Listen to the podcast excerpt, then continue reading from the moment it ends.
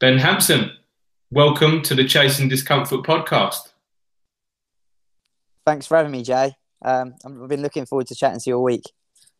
Yeah, man, I'm I'm really excited to dive into this conversation and see where it goes. Um, for for those listening and not familiar with yourself, you are a power lifter. Yep. And you are a power lifter that's represented England and represented Great Britain, mm-hmm. and and most recently represented at the Commonwealth Games in Canada 2019. Yeah, that was in fact the last time that I competed on the platform. Um, obviously, unfortunate with the circumstances and and what a difficult year it's been. Um, there hasn't been any competitions. So, um, yeah, that was the last one. I mean, it was great fun, really successful. Um, I look forward to getting back out there. Yeah, look, and I, I, really, I really want to dive into that world with you. But before we do that, I've got a question for you. We ask all our guests from the off. So, what does it mean to you to chase discomfort? It's quite an interesting question, really because um, there's quite a few things that I adhere to on a daily basis, you know, to ensure that you're working hard either for yourself or for your business.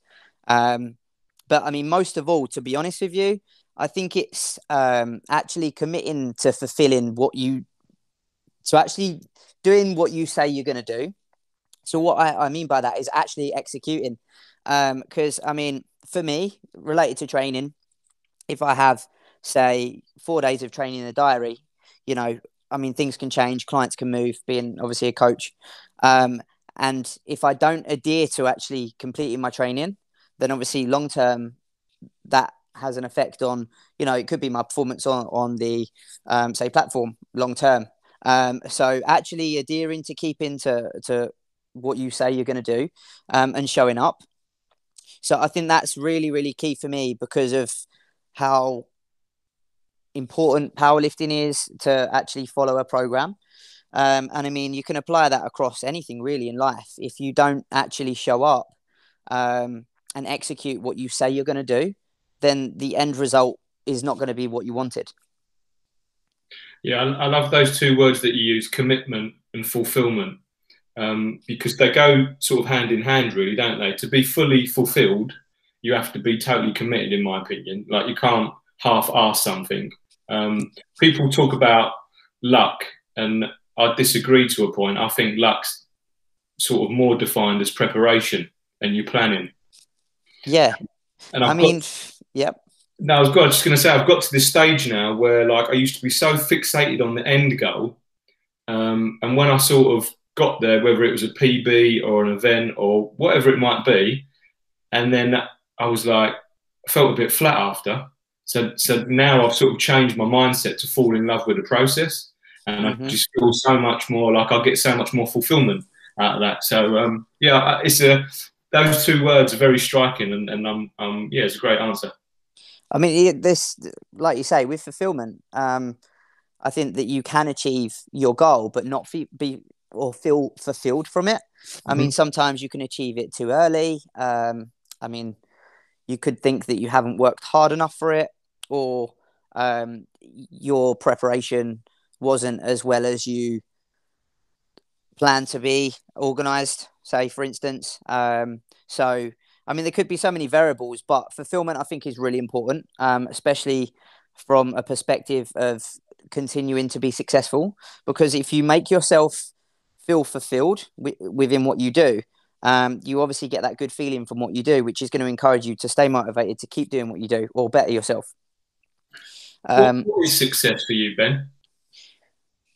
Well, uh, it to be honest, uh, like it's generally, again, it's quite an open book because as long as I'm happy doing what I'm doing, um, I mean, I work with people, so I'm happy and I feel successful to to have a full diary, help people achieve their goals, and that fulfills me.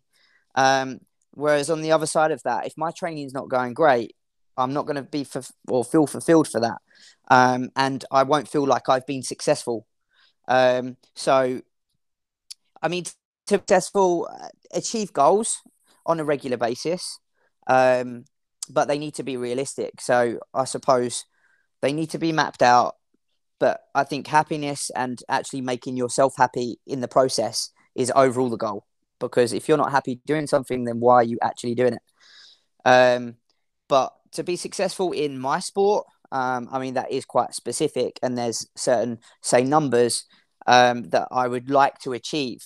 Um, but if you chase numbers too much with powerlifting, you can easily forget to enjoy the process and then end up disappointing um, because you can have shortcomings. You know, you can start taking weights that your body's not ready for, um, forget about deloads, and yeah, not consider other stressful factors because powerlifting is not very, it's not a very forgiving sport. Um, because as you can imagine, carrying you know three times body weight on your back um, is quite strenuous. So not that you're carrying it for long periods, but even that 10 seconds holding it, mate, honestly. yeah, yeah. Um, but yeah, I mean, overall, as long as there's an upward trend and you're happy at the same time, then I count that as successful. Um, not necessarily what you have, um, but how you feel. Cool. So let's dive into the powerlifting world then, because I, I, am I have virtually nil to little experience uh, in regards to this world. I, I, understand that it's three three main lifts. So your, yeah. your back squat, your bench, and your deadlift. Mm-hmm. Um, and yeah, like just just talk to me. Is there like weight classes? does the same lift go first all the time? Do you lift until you fail, or have you got like set series and rounds? How, does it work? Yeah, so it is um, actually run by weight classes. So you have to weigh in under your weight class. Um, for me, I actually compete in the, the lightest weight class, which is actually in under 59. Um, but off season, I can put on, say, five, seven kilos and sit anywhere between, say, 60 and 66 kilos. Mm. Um, I mean, for my last competition, in fact, um, ah, my last competition was bench only, uh, which was actually last February. So it wasn't the Commonwealth. But because it was bench only, um, it wasn't a full power championship slightly different. So, although that was quite a successful meet for me. Um, but anyway, so I was, I think six, seven weeks out. It was a little bit kind of last minute because I don't normally compete bench only, but there was an opportunity to take take the title, take the trophy, and then go on to be picked for Great Britain competing bench only. So um, I had to lose um, six kilos in roughly six and a half to seven weeks.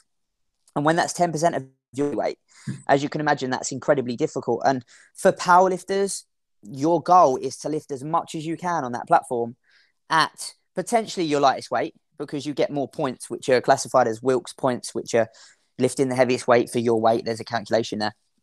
Um, so, you know, dropping them kilos and it's 10% of, of my actual body weight um, is incredibly difficult whilst you're trying to hang on to maximal strength. Um, and I think that this kind of does sometimes go unnoticed because um, people that train for powerlifting, um, especially if they're competitive classes, because powerlifting has got this really, really old school view that I that I think that a lot of people think that you know there's this big plus 140 kg man or woman um, used to be views of just men, but actually it's great to say that it's really grown in terms of women in the sport. And I'm going off on a, a bit of a tangent here, but um, people used to think that everyone was just overweight and just picking up barbells, you know. Um, whereas actually, um, when you dive into powerlifting, it's an incredibly competitive sport, and the lighter weight classes are literally pound for pound muscle, you know, because they know that it's so important to have as much mass as you can for your weight category.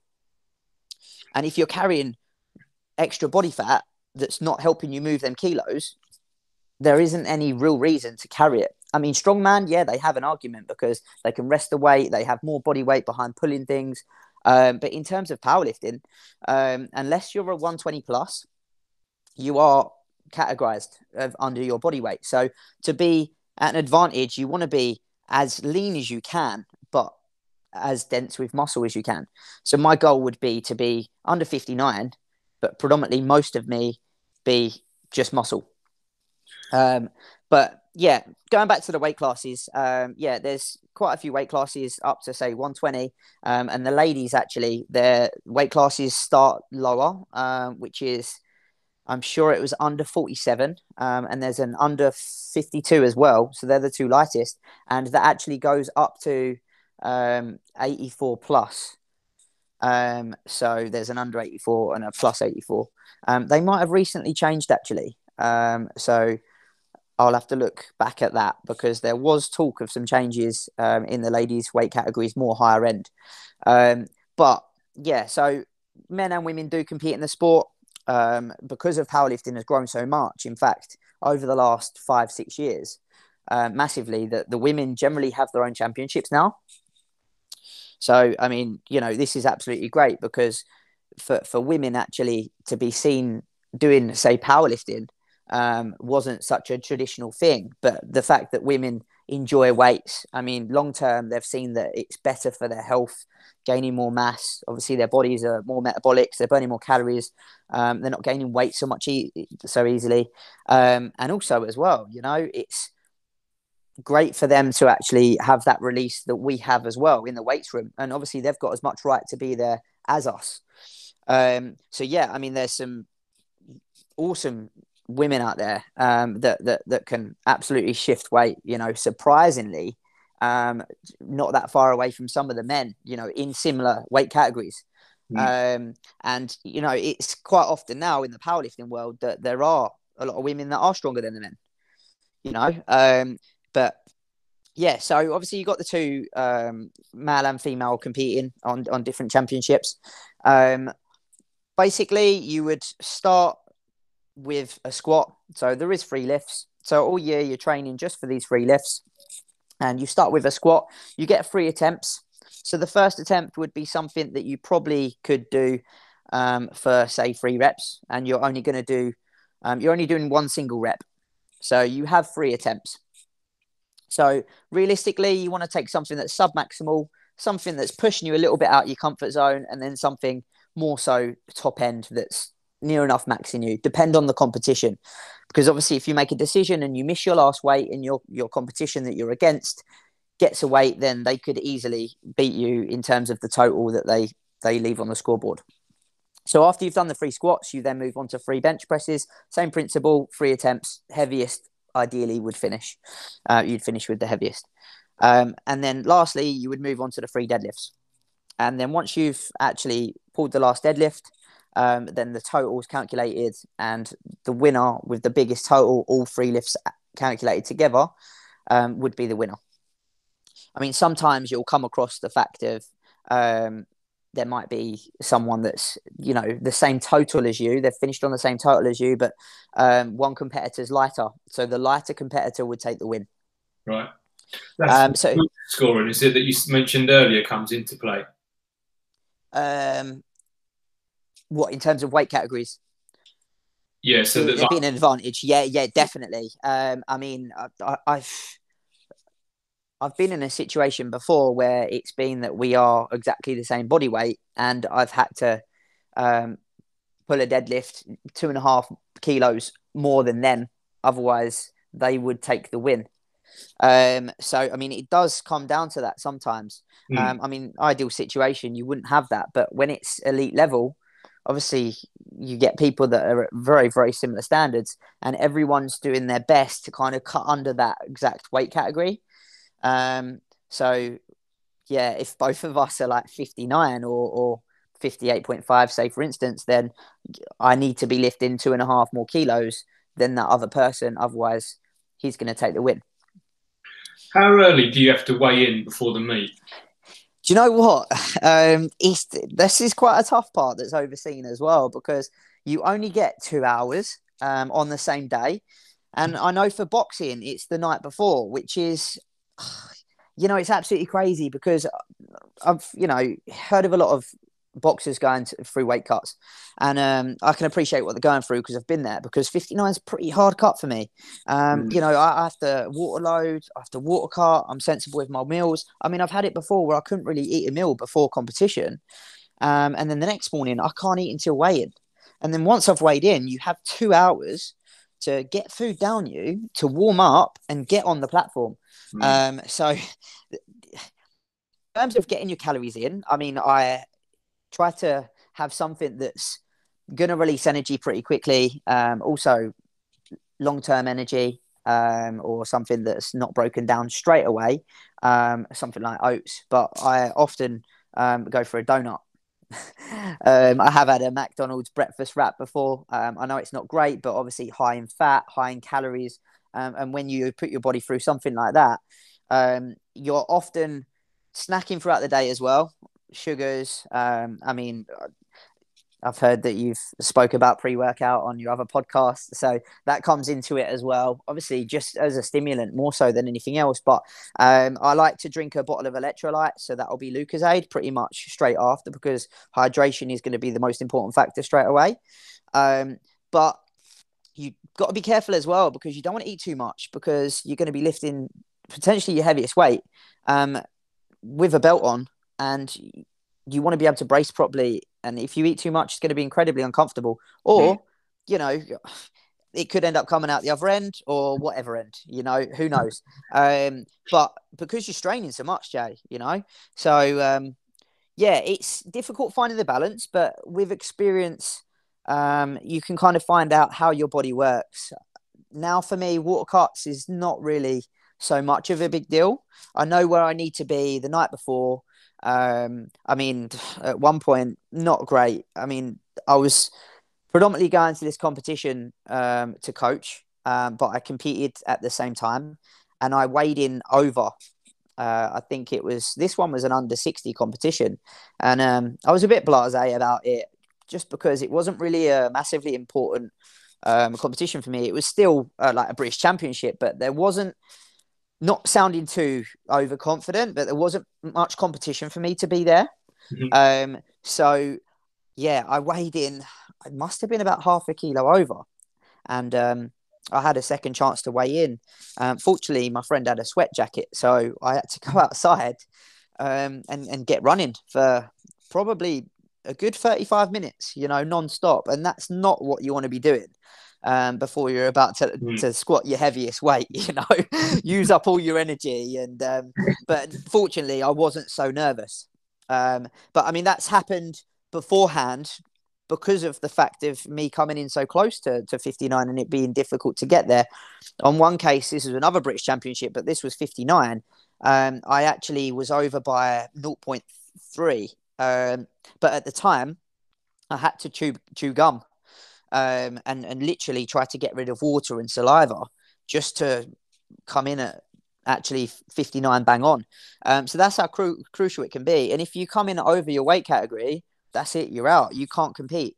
So you've had all that prep all year round. You know, maybe qualified for this competition, um, and you, you're bringing your best package. And then if you fail or fall short right at the end because of your weight category, um, obviously it's devastating and it does happen high end as well. I mean, there's been athletes in in world competitions, you know, like the best best uh, athletes in the world, and because of their trying their chances with the weight cuts because they want to carry as much dense mass, um, then they've come in overweight, and yeah, it's really really unfortunate because you can appreciate the the work that they've done and that they can't actually lay it on the platform um, and by their training as well, you expect them to bring a really good package to that platform. So even exciting for the spectators to see, um, but obviously just not making the grade for the car. Um, but yeah, I mean, for powerlifting, it's not really a great spectator sport. I mean, unless you like seeing people foul on their last attempt, which I mean can be quite entertaining sometimes, especially for a last deadlift when everyone's a bit tired throughout the day people obviously uh, are pulling their maximal weight with not so much energy, um, and some people get a little bit lightheaded. But um, I mean, you have three referees. Um, or judges, whatever you want to call them. Um, you have two from either side and one directly um, in front of you. Um, so they all basically give you the commands and tell you whether you get the lifts.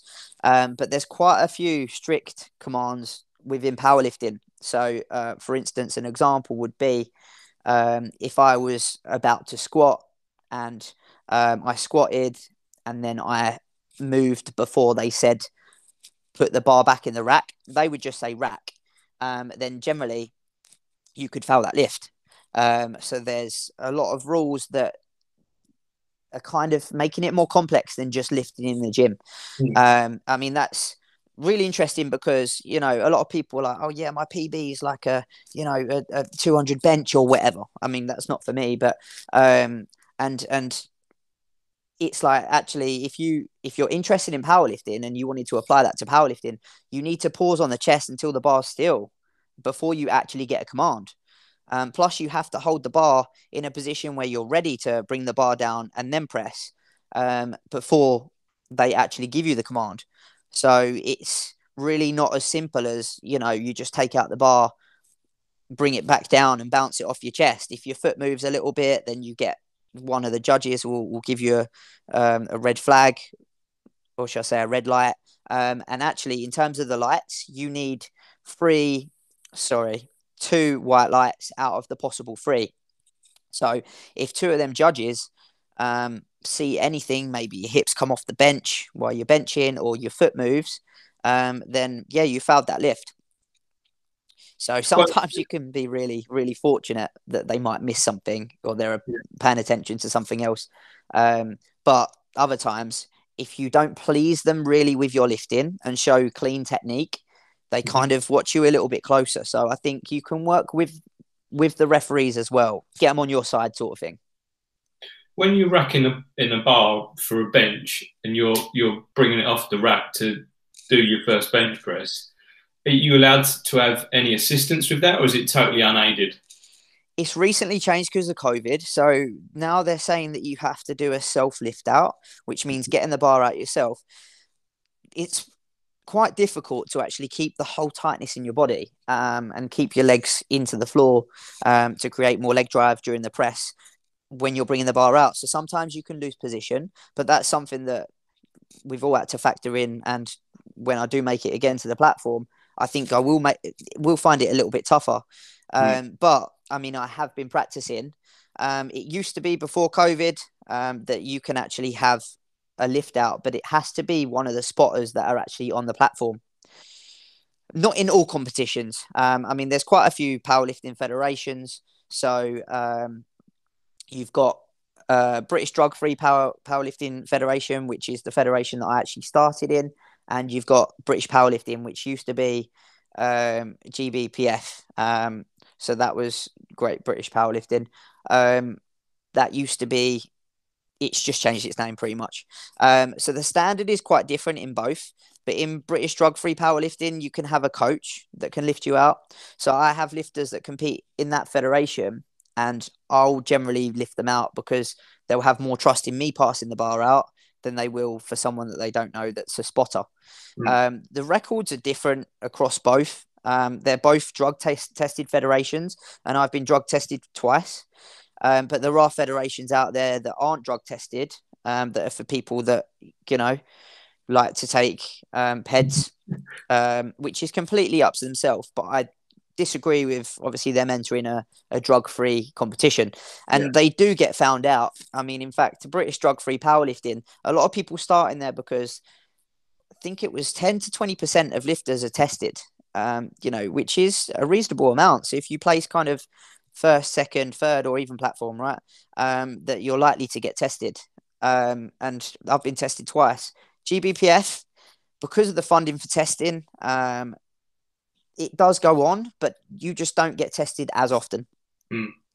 Um, but it would be great if there was more testing in British powerlifting, GBPF, because the records are far higher. Right. Um, and yeah, it's often that a positive would spike up you know, just like any sport. I mean, powerlifting's unfortunately not an Olympic sport. Um, as we mentioned, it's not kind of that entertaining for spectators, and it does take quite a long time. Um, so that's partly it. Plus the funding. Um, plus, there's a similar sport which is obviously Oly lifting, Olympic weightlifting, um, and also, as well, there wasn't so much interest, but recently over the years, it is growing. Um, and there was an event that was going to be um, trying to think uh, where it was now. Um, but there was going to be a large event actually um, of powerlifters, elite level powerlifters, which was a sponsored competition. Um, and 12 of the best lifters in the world, male and female, um, were invited overseas um, to here. It was in Sheffield, actually. Um, I mean, these are these are crazy guys. Honestly, like, I mean, a, a four times body weight deadlift is normal for these guys. I mean, it's incredible. Uh, and they had a sellout in the stadium, which was 1,200 people. And this was just before lockdown, which was last March. Mm. Um, I wasn't going to go because my team were actually competing, so I was going to be coaching them. Uh, but I mean, I was so excited to see what these guys were capable of, you know, because they'd all been training really hard. Um, there was a little bit of money for the winner, um, and they were the sponsors are trying to uh, grow the sport you know, so that was going to be a massive event. I think that will return at one point. I don't know when, um, but I mean, we're talking elite of the elite. Um, so for me, that wouldn't be something that I would compete in. I mean, you know, I'd love to compete in that, and that would be an end goal. But for me, right now, I don't think it's realistic. Um, never say never, but just right now. Mm. Um, but yeah, I mean, returning back to kind of what happens in powerlifting, um, in in terms of the wake, uh, how many people compete, um, you can have a certain number of flights. So you might have the 59s and the 66s um, and the 74s um, lifting in the same flight. They'd all do their lifts, so they'd do all their squats, they'd do um, all three squats, and then they would go and rest. Um, and then they'd warm up for say their bench, and then you would have like the 83s, the 93s, um, the 105s, etc., um, which would be then squatting. So do you get given like an allotted time to say like at 10 past 10 you're going to be doing your back squat so you can prep and warm warm up for that? Exactly. And to be honest because I'm the lightest, which means I'm the first uh, weight category on. Yeah. Um, I always think that I'm at a disadvantage because I don't have as long as say the 66s or the 74s because I'm literally like second, third. If I'm opening, which is your first lift, um, on say uh, a 160 squat, and there's two other people or three other people that I'm competing against, if they have lighter squats than me, say 140 or 150, um, then they will squat before me. But even then, um, I'm still one of the first. So when it comes back to eating and digesting your food, the 60, 60, 74s probably have a little bit of a better ride.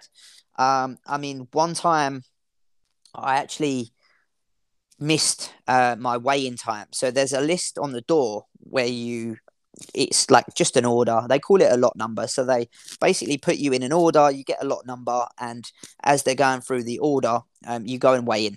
I think I was probably fourth or fifth. They've called my name out. Unfortunately, I'm not there. Um, and they just carried on through the list. so I've turned up and said, "Hi, you know, I'm here for my weigh in." Um, I was incredibly, um, you know, polite about it. Um, and then they said to me, "Oh, well, you're gonna have to wait until the end." and I thought, "Oh, what? I'm starving." So I've got to wait all the way until the 74s have all weighed in to then go and weigh in, eat, then go and warm up and lift first on the platform. oh, I was killing myself. I was like, no way. And obviously, you know, you're you want to get weighing out the way because it's probably the the toughest part, you know, psychologically. You're thinking, am I going to make weigh in? Am I going to make weigh make weigh in? Because um, that's the, the the tough part that for me always that I worry about. Um, I mean, I I would go to bed 11, 12 o'clock, I mean, before any massive event, you don't really get a, a, great sleep, do you? But that kind of doesn't really affect my performance um, because of how I'm feeling. Obviously, I'm just buzzed for the whole event, but I generally wake up at like five or six, jump on the scales, and I'm like, right, cool. I've lost, you know, half a kilo overnight. And then I jump back on the scales another half an hour. And I'm like, right, I'm going to be leaving the hotel in a minute. And I jump back on the scales and I'm like, okay, cool. Right, 0.2 to go smashed it. By the time I get there, but sometimes by the time you get there, you know that water doesn't want to drop off. Mm. Um, but as I say, with practice, you generally kind of know how, how your body's going to go. Um, but mentally, I think w- water cuts is is pretty tough going um, because you have to upload the water beforehand, um, probably what five days out, um, and then the day before comp, I normally just sip water from kind of midday. Um, so having to drink so much more water to upregulate your body, which is going to release hormones to tell your body to release more water. Um, obviously, that's continually high. So when you cut back your water, you're still excreting more water. Um, so hence why you come in more like drier. Um, but talk to me about that upload process, Ben. So like, how how do you get your body into that state of of losing more water? Would you just drink more, or you, is it not as simple as that? Uh, it, it, depends on the individual of, of height and weight, um, and and generally how they hold water and how their body responds. Um, I mean, for me, um, if I was competing on, say, a Saturday, um, I would generally double um, my water intake. So I would aim for anywhere between four and five liters, um, starting from Tuesday.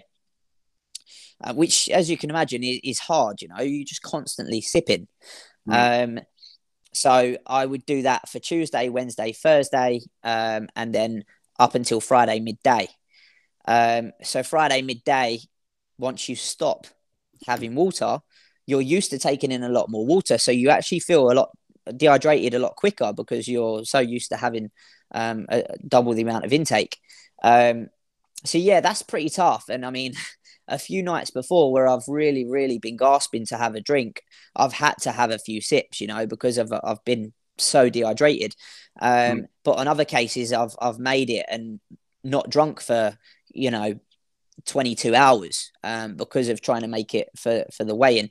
Um, hence why going back to boxers, I mean, obviously they have it hard as well because they've still got to do the water cuts, etc. But they can at least have a refeed um, a good time before, so they man. can refuel, digest the food. Right. You know, like they they swell up. They put on like mm. 15 pounds, like yeah, yeah, from weigh-in to fight night, and they look they look like someone else. You know? Don't they? they? Yeah, yeah. Like their muscles just look full. They just look like they're ready to go. And like for someone who's naturally in that weight, looking at someone who's made a massive cut, swelling up, like it must be quite a psychological effect. Um, looking across the ring back at someone who's pumped and looks, you know, nearly twice your size. Yeah. But I, am fascinated by this um, sort of subject because it's it's an area that uh, I understand, like from a bodybuilding world, from like a fighting cut, um, and like when you say you drink sort of you four liters, I mean it, it's not unusual for me to down a liter before I clean my teeth in the morning. Um, but I know that just drinking water, like water, water, is not great for you because you're flushing out sodium. So, like, do you do you have to manipulate your your your vitamins and your micronutrients to make sure that you don't get cramps and and like your performance be affected by it all? Personally, I don't. Um, it's something that I haven't had to tamper with, fortunately. Um, and my body's always responded how I've wanted it to. But on the flip side of that, obviously my priority would be to replace them. Hence why my first go to would be to literally jump off the scales within five seconds. Lucozade, Powerade, um, a few jelly babies, um, and then that famous donut. Not just any donut. Always on my on my drive to my competitions, I stop off at the um, the petrol garage, and it's like, right, what free Krispy Kremes am I going to get?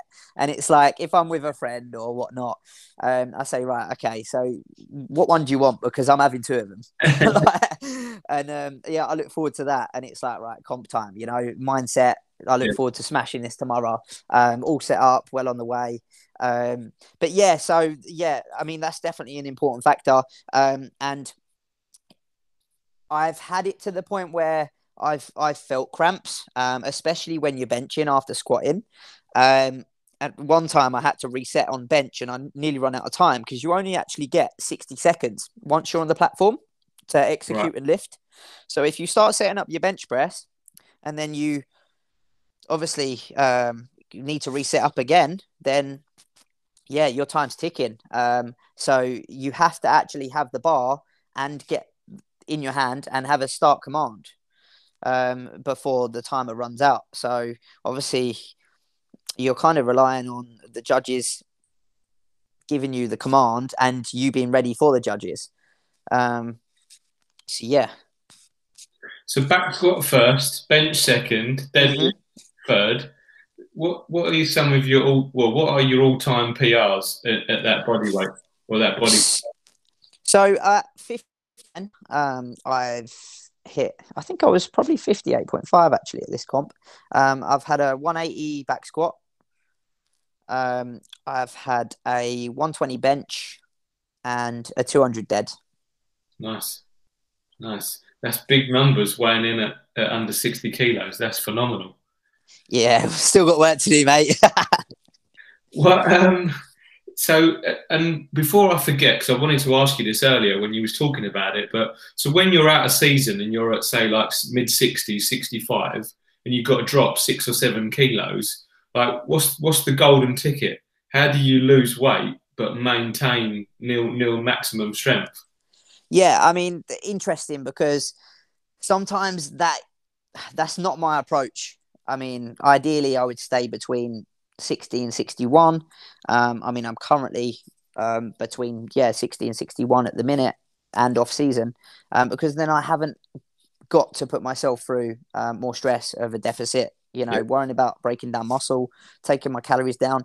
Um, but I actually know my body kind of inside out and what it reacts to. Um, but on the flip side of that, I'm still trying to increase my calorie input um, whilst sustaining, say, 60 to 61. Um, because, and then the cut's not going to be as hard. Long term, I'll be able to hold on to more strength. It was just that, that last competition was a little bit kind of last minute for me. Mm. Um, but we still made it and I still PB'd. Um, but, you know, the circumstances wasn't the best. Um, so, organization and a bit more planning next time, the execution will probably be even better. Um, so hence why now I'm in a position where my calories are, reasonable. Um, they're going to be going even higher. Um, and then long term, if I do have to cut, I'll literally only just be over 60 and I'll have six, eight weeks to do it. You know, so I'm more likely to actually bring a better package to stage. So on that note, then, because everyone loves chat about nutrition, um, do you do you weigh and track your food? It's something that I fell down a little bit on over the years, um, and I I do. Um, I, I mean, definitely now. But over the years, if I was to go back to when I started powerlifting, it's something that I should have adhered to a little bit more. Um, I think that I could have performed better. Probably even my cuts would have been a little bit better if I had information um, about what was going into my body. I mean, we kind of know whereabouts if we take notice to our food. So, um, you know, I knew what I was eating, I, I, I, knew how much I was moving, but the more information you have, the more educated, um, say, decisions you can make. Mm-hmm. So, I think if you want to be the best in what you do, all the information is going to make a difference. Um, so now um, I do calculate my food. Um, also as well. So it's like if I want a reaction out of my body, um, I know that everything's in a position where actually I can manipulate it and I'm going to see a change rather than just guesswork. You know, if you can take the guesswork out and you're serious about competing and that's something that you want to do, i.e., bodybuilding, powerlifting, you know, getting leaner, lighter, etc., um, then then do it. Um, but on the flip side of that, if you're doing it for fun, sometimes tracking food can take the fun out of something like powerlifting because anyone can do powerlifting. That's the great thing about it. You know, you might have uh, Maggie that's never done sport in her life. You know, she might be 55 year, years old and be like, actually, I'm, I'm enjoying weight training, never done it before. Um, you know, I'm getting stronger here. And then she might go to a competition, you know, people are praising her. There's so much camaraderie and positivity in mm. powerlifting, and yeah. anyone can do it. You know, there's so many different weight categories and ages. Um, so yeah, you kind of want to be careful not to take the fun away from something like that. Mm-hmm. But on the flip side, you know, if you are tracking, then you can make more educated decisions. You're more in control of your your weight fluctuations or making your weight cuts. Um, and everyone's body's different. So for me, in terms of like recommended, say macro splits, I like to understand how their body's working right now.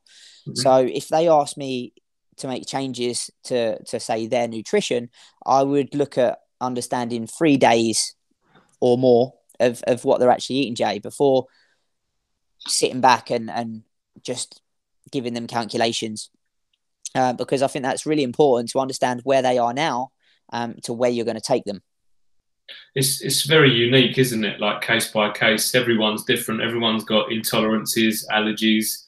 You know, like me and you might be able to sit here and smash a peanut butter sandwich, but you know, someone else has peanut butter, and you know, it's fatal for them. So, like, yeah, that's that's that's quite a unique uh, world and dogma and religion. Everyone says, you know, like uh, if people have to be all in, like, no, you you have to eat this or you can't eat that or that's good and that's bad. Like, I'm just interested because, um, like, when you said that you, you how you manipulate your food, so what will that just be like? Will your protein and fat stay the same, or will you just change the carbs? Do you know what? It, yeah, it just it depends on the situation and how I'm feeling. Um, and sometimes it depends on yeah my appearance because right now i'm looking to hold on to as much muscle as i can um, and get leaner. So i actually um, cut my carbs from where they were. So an example would be i took my carbs up to 350 grams right? And you know i'm sitting on a daily basis at a weight of like 61 to 62 and a half you know that's a lot of carbohydrates for someone of, of my size Mm. So I've decreased them um, over the last must be eight nine weeks, um, and they're currently sitting at 200. I don't want to be going any lower there um, because it's going to start to affect my performance. Mm. And also, where I've been used to actually digesting carbs, my body's used to utilizing carbs. So when I don't have as many, it's noticeable. Yeah. But I think long term, there's there's definitely um, a positive of being able to live on more carbs because you generally have um, the opportunity to eat more food, which generally a lot of foods that people enjoy are carbs. So mm-hmm. if you can actually put your body in a position where it's used to utilizing carbs as an energy source rather than avoided them, I think that you're going to have more energy. You're going to be happier. You can eat more variations of food. You can actually enjoy your social life and not really worry about gaining any weight. But I think there's um, you know, a massive kind of stigma about people um, oh, cut carbs before marbs, you know, and it's a bit like, okay, cool. So you're going to cut your carbs before you go to marbs, but when you go to marbs, you're going to a brunch on the first day, you're going to consume three, 400 grams of carbs, and then the next day you look like a potato. You know yeah. what I mean? Or 3,000 calories in Prosecco or whatever it might be. Yeah, yeah, yeah, yeah, yeah. And all the cakes and all this and all the sweets uh, or whatever. Um, but it's it's madness, right? And it's like, actually, they've put all that graft in and, and they've been you know, focused on that diet for so long, Jay, and it's um, it's just a shame that um, you know, one day of of eating that food again then catches them up. And I mean, look, we've all been there, and you know, I've done it myself, and I don't like to kind of speak of anything that I haven't really tried myself, and I think that's quite important because you know how your body reacts, mm-hmm. um, and it's like. Yeah, well, actually, we need to have more of a sustainable approach, but there are sometimes situations where we might have to quickly, you know, cut carbs say oh i've got a photo shoot need to get rid of some water get rid of some carbs um, for, for like the next day extreme situation but generally having more food longer term i think is definitely more sustainable. You've got more energy keep more muscle for longer perform better. Um, yeah there's just so many advantages. Yeah agreed. Do you track what you're burning? Uh, I do, um, but I actually take it off when I power lift. Right. so um, I track it, but I don't really check it so much because I'm so consistent in in my daily activities. Um, I mean, generally, if I'm PTing or coaching, I'll be standing on my feet for 9, 10, 10 hours a day, right? And that's pretty consistent. Um, I walk five kilo, uh, five kilometers a day as well, which will burn obviously a certain amount of calories. Um, but in terms of my training, because it's similar, unless I'm doing a, a kind of extreme volume block, the output is the same. And mm-hmm. i don't want to be looking at too many factors that's going to become obsessive for me obsessive for me. Um, again kind of relating it to enjoying the process. If i'm looking at my food and then looking at my output and you know trying to manage my my clients and write programs and look at their output their input it's like actually like how many things can you deal with and at and and what can you focus on out of them things that you're dealing with? Um so it's not a priority for me for output because I'll see how the food's making my body react. And I generally know that I'm doing enough output anyway. So because of the lockdown situation, I was walking 10, 10 kilometers a day. Um, and I'm actually kind of coming back from uh, a little bit of uh, not a hip niggle, really. It's more so of a long term injury. So every competition that I've been to, I've always had kind of 80% on the platform. Um, and a lot of the times it's come down to the deadlift, and I haven't been able to pull any big deadlifts because of my squats actually um, damaged my hip or, or, prevented one of my glutes from firing properly, um, mm. which is really unfortunate. So um, it's something that I am working on, and hopefully long term I'll bring a much bigger total. Hence why I'm not really satisfied with the the lifts, um, but I'm working to kind of make that stronger. So I'm functioning on all cylinders. Um, I mean, I going off again on a bit of a tangent, but I actually have scoliosis. So I have um, an imbalance, or, or shall I say, curvature of the spine, which mm. leads leads to having um, an in, imbalance in my pelvis. Right. So as I squat, um, there is a lot of over on over and underactive muscles that are firing or not wanting to fire, mm-hmm. um, and I find that there's not much room for margin for me. So if I hit a bad rep, there's a lot of repercussions. Um, so that's something that I've always been working against. Um, but as I was saying, I was walking 10k, but that wasn't great for me because of the fact of I wasn't healing from my training. So it was also slowing me down. So mm. I wasn't recovering for my next squat session, for instance, because I was doing a lot of kind of walking, which was walking uphill or any sort of walking really, um, which was making my, my hips tight and my hip flexors, um, which was actually preventing for my glutes from firing properly on my left side. So um, yeah, I mean it's such an individual thing, um, but also it was great for me to walk because of psychologically being in a lockdown when you're a personal trainer and you can't work. Um, obviously my people that I coach online, they had no equipment. Um, and I pretty much lost 90% of the team. Um, so walking was something like an outlet for me. Um, and it was absolutely great. And um, I, I kind of would prefer the walking 10K than the kind of recovering because I felt like I needed to walk that 10K. Hmm. But now I've reduced that because I don't need the output. I'm in a lot better mindset. And also the fact of, you know, it's beneficial for me to actually heal. But at the time as well, my, my calories were super high. I mean, I took them up to 3,000 calories at 62 body weight, you know, like, so they were actually quite high. So the output was to kind of support my calories going up. How did you get into powerlifting? Um, well, actually, um, I kind of used to enjoy bodybuilding in a gym. I always wanted to get bigger. Um, I mean, I'm I'm not the tallest of people, and uh, I just used to enjoy powerlifting, you know. And, and when I become a PT, um, well, actually, I used to work in a bank a long time ago, um, and then I took a, a fitness job, um, and that was just what I wanted to do. And then I qualified as a PT, enjoyed working with people, um, and I just love training. Um, and yeah, just was super motivated to, to train all the time. My physique was getting better, confidence was growing, um, and I absolutely loved it. And um, throughout that time, I kind of started deadlifting, um, doing some squats, you know, doing a bit of bench press. And um, yeah, someone said to me in the gym, he said, um, yeah, you're pretty, you're pretty strong, aren't you? And I said, yeah, not bad. Like people were kind of known me for being pretty strong for a small person, you know. And um, so he said to me, oh, I'd, I'd compete in powerlifting, you know, you'd be surprised. Have a look at the records and, you know, what do you fancy it sort of thing? And I thought, you know what, like I've always liked the thought of powerlifting, but never really done it. So I was like, right, let's give it a go. Um, so I'd done this first competition, and it was lo- locally. It was actually in Basildon, in a gym in Basildon. And um, yeah, it went great. Hit a few PBs, felt really good. Thought, right, yeah, I'm really enjoying this. And um, it was really fortunate because I just kept winning.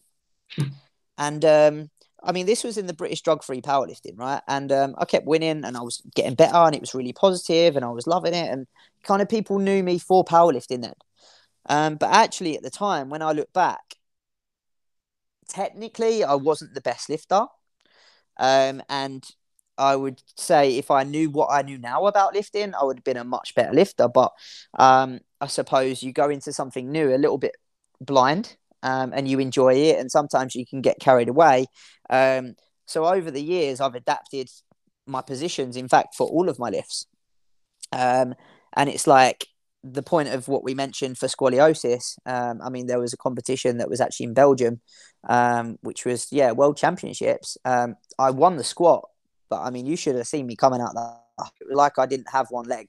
You know, it was um, it was very one sided. I had the hip shift going crazy, and um, yeah, I think that was 2017, and I should have done something about it after then.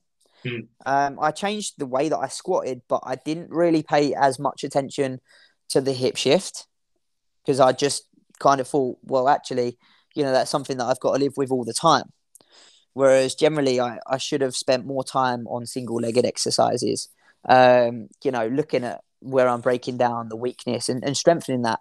Um, but yeah, over the years, I, have changed a lot as a lifter. Um, and I think that that's what makes you grow into the lifter and the coach that you are. Um, because most things that I now coach into my lifters I've done or had happen to me before. I mean, a lot of the lifters that I have, uh, complete novices, they've not competed before. Um, so obviously that's something that like water cuts, first competition nerves, you know, the, the comp spec lifts, what, how it's going to be um, with the judges giving them, um, you know, commands. So there's a lot of things that kind of me doing it for myself that have learned to, to make me a better coach um, and also what not to do you know, I mean, sometimes I think that you learn better when you fail at something. Absolutely. Failure is the road to success, right? Yeah, definitely, definitely. Um, but yeah, I mean, it's it's really interesting um, how from where I was before and how I used to squat and, and bench. Um, deadlift similar, but um, the other two are completely different. And it's like you adapt to the rules um, because you can you know, in, in powerlifting. I mean, I used to walk three or four, no, two, two to three meters out of the rack when I was squatting. And I used to squat after the grass, you know, like an Oly lifter. And um, for powerlifting, you don't need to do that. As long as your hips lower than the knee, uh, or shall I say, the hip crease is lower than the knee, um, then you're fine for your squat. You've hit depth, you know. Um, so for me, it was like actually I was wasting uh, so much energy, probably making myself work so much harder. Um, and also for the bench press as well, I was such a, a, narrow grip presser, so the bar was traveling so much distance. And as you've probably seen in powerlifting, you can actually arch um, as long as your upper back and your hips are on the bench. You can arch, um, and it's allowed. So to for the bar to travel less distance is actually an advantage because you lift more kilos, right? I wanted to ask you about that because I regularly see pictures of lifters, um, you know, on the bench with, with that big back arch. And, um, you know, I, I have no powerlifting background or experience whatsoever. Um, but I always remember people saying, like, don't do that in the gym because you're putting more pressure on you on your spine. Like, is, is that a dangerous position to be in? It's not, but hopefully the person doing it has been educated on on how and why. Mm-hmm. Um, I mean, you do see people that are in the gym and they're like, okay, cool, you can bench this, that, whatever, like, you know, bending your back, I'm going to try that. Um, and that's where it can become um, a little bit of a risk because they're not used to putting their spine in them positions. And obviously, they're loading themselves with weight. Um, so, to actually arch, there is a lot of art to it. And basically, what you're doing is bringing your scapulars um, back and down to, to actually stabilize the shoulder while you're bench pressing more weight. So you're using the upper back and the lats um, as kind of stabilizer muscles mm. um, to, to keep them scapulars fixed while you're going through the press. Uh, I mean, depending on the grip is dependent on where they're going to get the most strength. Some people might get a little bit more power from a closer grip um, if their triceps are stronger, or they might bring them out wider if their pecs are stronger. So, I mean, it's such an individual thing, but um, generally it takes quite a long time to build the flexibility uh, in the spine as well. So, a lot of powerlifters do do upper back um, spinal mobility exercises to improve the arch. Um, so, it's actually the thoracic part of the spine, yeah. Um, which they mobilize. Um, and there isn't any rules right now um, to how much you can arch. So some of the ladies, in fact, um, generally they're more flexible than us men, um, but there are men out there that can do it. Um, but they look like they're literally in half, you know, and the bar moves like an inch, but it's allowed. Mm.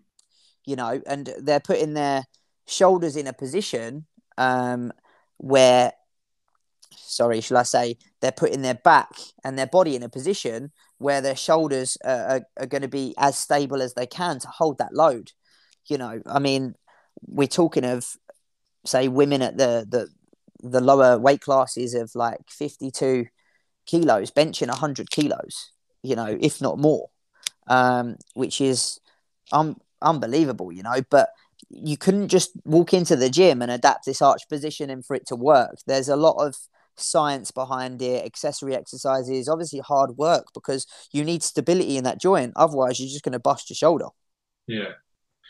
So talk talk me through like um, a training cycle and how you'd prepare. Say, how, how many big meets will you have put on in a normal year? How many big competitions will you have? Ideally, uh, probably about three. Um, mm-hmm. But in my first kind of one two years, I probably done more so four or five because I just loved powerlifting, loved getting on on the platform. I was in a little bit of a rush, let's say, because yeah. there was medals that I could pick up. So it was like, you know, you've got to go because you can win that. But looking back, if I didn't go to every comp, I probably would have performed better at the three that I should have done rather than the five that I done. You know, with more rest and and you actually get better off the platform. Obviously, when you're training. Um, so yeah, an example would be um, you would have say um, an off season. Uh, you would pretty much work on your weaknesses. So you would probably up the rep ranges, um, add in more accessory work. So it might be that you wanted to add a bit bit more mass. Um, say an example would be on your chest. You might do a little bit of a hypertrophy block, and then you would kind of um, obviously look at how you react and depend on what time you had before competition um, to actually put you into a, a, position where you're kind of preparatory block of getting you ready for the competition. So you would dial in the reps, drop off the volume a little bit, um, and then you'd head on to kind of like a main peaking block, which will be high end numbers. Um, more so, kind of practicing doubles and singles, regulating your body with more frequency rather than volume. Um, and then you would taper off so then you get that kind of extra peak that you've come just back out. So you kind of peak up. And you can expect anything from kind of four or five percent after a deload on on a performance um, mm. to peak for a competition. But it's a very individual thing because it depends where you break down to what you have to work on. Um, and I find that generally people would put more numbers, um, let's say more kilos on their lifts for, for lifts like um, the squat and the deadlift. Um, a lot of people don't actually like bench press. It's kind of like a, a, a powerlifter thing um, because everyone can lift pretty heavy with the squat and, and the deadlift, but the they shy away a little bit from the bench. And bench is probably the most technical exercise um, because you can kind of muscle through a deadlift and a squat. You know, even if you get in a little bit of trouble or you step out of line, or the bar path's off a little bit, you can kind of muscle through it, you know. Um, but with the bench press, if you're kind of 90% plus, um, it's very difficult once you lose your line to kind of get that rep back. Um, or even relaxing with the bar on your chest. You need to keep tightness so all the muscles are switched on. Um, so yeah, that bench is just not very forgiving and, and people kind of don't really like it. But it's a place that you can you can pick up extra kilos, you know, for your total. Because if people don't like bench, okay, well, why don't we cap- capitalize on that and make our bench awesome? And then we've got more kilos for our total, so they they need a big, even bigger deadlift or squat than you because you've got a great bench. Hmm. So, like a, an ideal scenario, how how would you start tuning up? How far out from a competition? Is it like twelve weeks plus, or?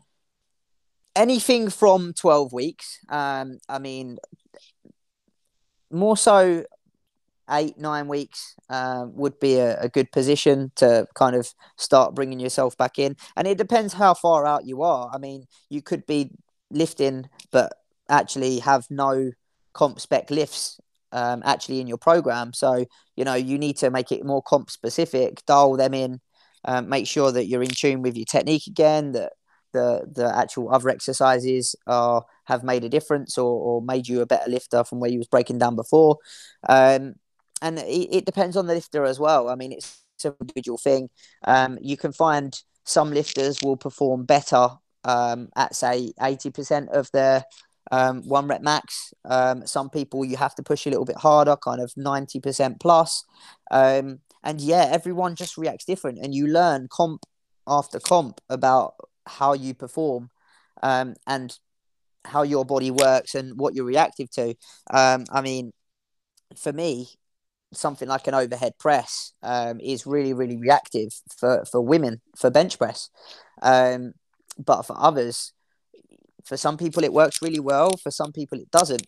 Um, but you'll find that predominantly um, women don't have much upper body strength um, because they don't lift, right? So it's like actually let's incorporate that in their block. If we're building stronger shoulders, that's going to be an advantage to to our bench press. Um, so for me, that's something that I do program in for my lighter lady lifters because they're reasonably reactive to it. Um, so that's also things that you need to factor in of like what do they react to and what what do they enjoy doing at the same time. I mean, you can program a lifter, um, an exercise, and they might not enjoy it, but they need it. So sometimes you have to give them a variation that they like that does a similar job because if they're not enjoying the process, are they going to do it? They'll probably say, "Oh yeah, coach, I've done that," and I'm like, "Okay, uh, can you video it for me?" And it's like week six, you know, and they're like, "Uh, I, I I'm not sure how to do them." Do you know what I mean? Yeah. So, um, yeah, I mean, it's got to work for everyone. Um, but yeah, I mean, comp days are absolutely great, and when we make it to comp days, um, I prefer coaching and the way I get more out of coaching actually, and my lifters doing well than do my own lifting. Um, yeah. and I'm incredibly passionate. And um, yeah, it's just a, such a great day, and I really look forward to comps coming up. So you're in your cycle, and, and you've touched on it, but I want I want you to elaborate really, because there'll be people listening like not understanding the terminology. And and uh, I'd done a powerlifting cycle uh, just for my back squat a couple of years back, and I was really skeptical about the deload part of it.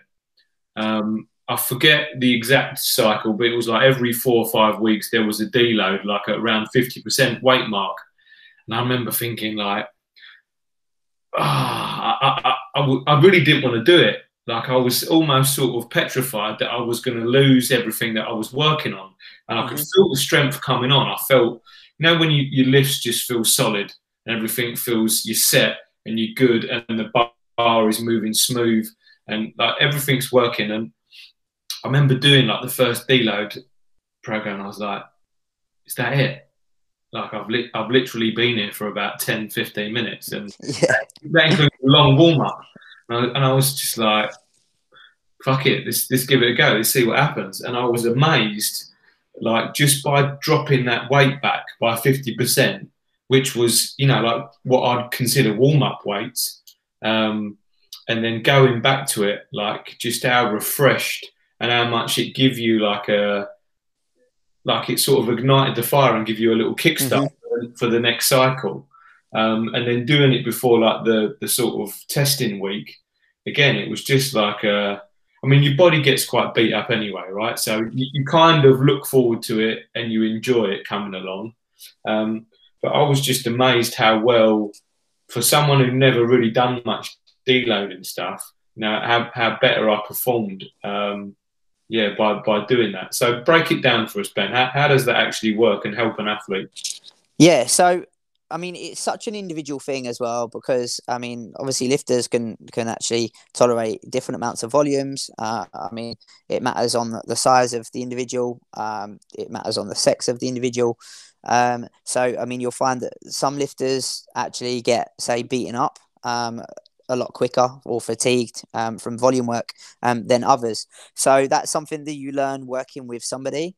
Um, and it's like you need to look for the signs of, you know, where where their lifts are dipping or or they're kind of fatiguing in their lifts. Um, I mean, number wise, it can be quite obvious, um, but how they're moving, you know, and even how they're how they feel. So, working quite closely with an athlete is really important to get that feedback. Um, but generally, I would program, um, a, say, a deload. If if it's like a, a six week block, probably every four weeks, um, and you're roundabout right. It would be probably fifty percent volume, um, or you'd take one whole set away from them, um, just to ensure that they don't reach that position where they're pushing too much, because it can take two, three, even longer weeks um, to actually bring them back out where they're they've kind of gone into an overtrained state. You know, where they're asking so much of their body um, that they are generally fatigued, and sometimes that won't show straight away. So, what happened to you there? Yeah, I mean, you could have pushed that one week and then been in a position where you're fatigued for two, three weeks. So yeah. it's kind of like we're pushing hard, holding back a little bit, letting our body recuperate, um, and then getting ready to push again. I mean, on new programs, generally the first week, um, I like to introduce them to a new block. There, there could be new exercises. If not, there's another opportunity for them to actually focus on execution rather than actually what weights on the bar, let their body sit back a little bit before we're going to start pushing really hard. Mm. Um, and again, leading up to competitions, if we accumulate too much fatigue and we don't deload correctly, then we could carry that into competition. And then we're not going to actually activate um, the most motor units in the muscle. Our central nervous system is going to be fatigued. So the performance will be affected. So, I mean, it's something that you generally um, follow as a rule of thumb, um, but it depends on the lifter and how they're moving. Um, I mean, sometimes I've put in a little bit of an emergency deload, or I've actually taken an athlete from one program to the next um, because something isn't working for them or they're not responding. And I think that sometimes people fear doing that, but it's like actually, if something's not working for you and you don't feel good doing it, then it's only going to make you worse if you do another two weeks of that. That's yeah. not waste time, you know. Um, so yeah, it's um, it depends on a lot of factors. And when I generally coach people that are new to powerlifting, um, I find that they actually don't fuel their workouts enough. So they get fatigued really, really quick. And obviously their recovery is hindered, right? Because they're eating low protein, they haven't got enough carbohydrates, their fats are a little bit lower. Um, and it's like, okay, well, are you eating enough? And they're like, yeah, I'm eating enough, coach. And I'm like, okay, can you just track a few days for me? Because, you know, uh, there's something missing. Mm. Um, and it's like, okay, so, you know, you've you've got back to me and, and you're eating say 1300 calories but we're training for powerlifting and you're in a volume block like and you're working all day and you're standing on your feet 10 hours like are you trying to break down muscle? Yeah. Um so there's there's so many factors um and it's such an individual thing. Um but generally we do follow princ- principles of say me deloading a someone that's com- going to compete or, or training for powerlifting say every four weeks. That's a that's a subject that I, I found fascinating from speaking with someone else but and I know everyone's different, but what would you say is like the the general impact on the central nervous system from a competition day? So like a day when you're trying to go full one RM in all three lifts. How how long realistically would you say it takes your body to recover? Oh, yeah. I mean, most of my athletes and myself, we actually um, are programming like an SBD day, which is a squat bench deadlift, right? But it's going to be sub maximal. So um, they don't feel that fatigued on program. But when it comes to comp day and you're really set up and you've got your adrenaline, you're buzzing and everything's going into that lift, right? Like even coaching, I'm absolutely knackered, right? Mm-hmm. Because I'm running around like headless chicken with numbers in my hand and this, that, whatever, you know? And um, I'm so buzzed that I use all this energy that I don't even realize. But actually competing and lifting, um, I mean, the week after, I normally rest till say a Thursday, um, and I would only do say three by three um, on something like a a squat and a, a bench, which will be at like seventy percent. Um, but generally, I, I would rest until then. Mm. And I'm telling you, that three by three at seventy percent feels like ninety five percent. It's unbelievable, right? So yeah, I mean, it's just it's a it's a lot more fatiguing than you would think because of the fact that you or an athlete's done SBD in their training, you know. But you got to remember, you're you're maxing, um, so you're using every motor unit that you possibly have. Mm. Um, obviously, you know your receptor, all this communication and, and messages are being sent from your muscle to your brain, um, and mentally as well. You know, you're it's like you're approaching a weight that you've never lifted before. So psychologically, you're already in a state of um, either adrenaline or you have a little bit of fear instilled before you're going to lift up that deadlift and you haven't even got to it yet. Well, the um, I was listening to something earlier and they were saying fear is excreted from the um, what's the what's the gland that controls all that? Your adrenals. Yeah. Um, so basically, like there's there's a term that gets chucked around a lot, um, like adrenal fatigue. Some people will like say it's a load of bollocks, and some people say no, there is there is genuine sort of levels of adrenal fatigue. But like I can just imagine like the whole build up, and and my the only way I can sort of think or relate to it was like when I used to box, when I used to spar. So like the you could be like a world champion on the bags outside the ring, but as soon as you step in the ring and you've got someone swinging trying to take your head off, like that adrenaline kicking in, it felt like your fitness just was like fifty percent slashed in half. Um, so like I can I can understand you know what what comp day must feel like, especially if you've gone through like quite a big cut, um, and then you've got just general nerves, just because you know, like you know, nerves are not a bad thing. N- nerves are good. Like I, I think they feel, um, you know, get you in that sort of almost like a hyper state. You know, like a almost like you're being hunted again. You know, you're switching mm. on uh, all those different sort of chemical reactions and like that that fear emotion, which is which is good to some point. You know, some people can have too much fear and they they sort of just quiver up and lie in a corner and, and can't deal with it. But uh, yeah, I'm just I was just gobsmacked when someone said like your power lifters only really do three sort of big lifts a year because of the effect that it has on the central nervous system and the body and obviously like you, you don't want to be breaking yourself down because one you'll either get ill or injured and, and like you won't be able to train and that will fuck with like your whole sort of strength block cycles yeah, I mean the the the longer you spend on the platform, the longer you're away from actually making gains at the gym. You know, mm. so it's like we can't keep you in that in that block where we're making a lot of gains because we're going to have to peak you soon. Whereas we could have worked a little bit more on you know some lat thickness you can pull a, a, a bigger deadlift and mm. then you know turn that lat thickness into um, more of a neurological um, recruitment you know, coming over to explosive power. And it's um, so yeah, I mean, it's interesting of what you said there as well about getting on the platform because um, I mean, there's competitions that you, you're probably competing in front of about 50 people, but some of the competitions are, are, are live videoed. Um, so, I mean, I often would share my link, and people would would zoom in, and then throughout the whole comp, they're texting me, "Oh, you're in the lead, this, that, whatever," or you know, or what happened there, and and um, so you have yeah factors that you kind of can oversee as well. And where I coach new powerlifters, um, a few of them have actually gone on the platform, and you'd be really surprised because um, you know they're really outgoing characters, and and when they get on the platform, honestly, you know, you've got these people looking at you and you've got this weight on your back and mm. and and they've just they've just disappeared, you know? And um yeah, I mean that's happened beforehand and it's like um this this lifter actually, she kind of forgot about her technique.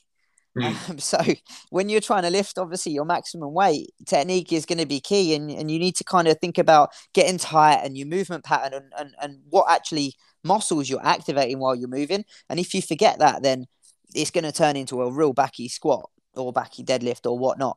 Um, so you know, it's getting used to being in front of people, and I think that that comes with experience. And although I wouldn't, I wouldn't recommend people from competing more than three times a year. Um, I would say for beginners, anything from three to five is going to be ideal because they need experience, Jay. And you've got to remember here that they're at a position where they're they're beginners and they're not intermediates. And when they become advanced, then competitions are going to be a little bit tougher on the body because they're going to be high end lifters. Mm. You know, so um, although you could argue that they're kind of conditioned for it, but but still, you know, they're still lifting a lot more kilos. Their bodies probably not adapting as well as as the beginners because it's new to them you know it's like when you're fresh and you're you're new to something um i suppose that phrase comes from like beginner gains you know yeah. you adjust quickly your body kind of learns how to do something it starts recruiting muscle in this area um, you're learning techniques so it's you know it's getting better and better and better and you can grow a lot in kind of your first year or two years in terms of powerlifting but when you're a matured lifter and you're lifting kind of four five six years it's difficult to put that extra two and a half, that five kilo on your bench press or your deadlift. Mm. Um. And it's like we need longer off the platform to, to make things. And when we get on the platform, it's normally a little bit less forgiving because it's more high end lifting. It's uh, it, it sounds so like counterproductive, doesn't it? To, to take more time off to, to get better. Like um, I, for a very long time was like more is better, more is better, um, and then you know I, I burnt out. Like coming from um, it's strength and conditioning, right? But it's, it's labelled as CrossFit. What I was done, was doing was like CrossFit training, uh, like competition CrossFit training, and I got caught in this little rut where I was like almost trying to max every single day, and then I was just waking up trashed just like absolutely just no energy, no life, fueling myself off of caffeine to sort of spike back up to get into some sort of like uh, fake sort of yeah yeah yeah. Chasing um, the numbers right? Yeah yeah yeah, yeah. it happens all the time um, especially with with uh, new lifters. And you know what? It's like sometimes you try to have control over that but sometimes people have just got to learn for themselves. Hmm. Um, mm. I mean, my team would tell you, you know, like I, would say to some of them about numbers, this, that, whatever, and, and they'd be overshooting, which is where you push a little bit too much more than you should. And it's mm. like if you generally overshoot, you're going to get fatigued or, or, or get injured. Um, and it's like similar to kind of, you know, what you was doing, always pushing, pushing, pushing. And it's like actually, like if we back off a little bit, breathe a little bit, um, then we should be able to push again. And it's like I mean, some people say life's like a, a marathon, right? Um, whereas for me, I believe that life's actually a, a, series of sprints because you you sprint, you work hard, you recover, and then you can sprint again. Mm. Um, rather than kind of constantly pushing, pushing, pushing.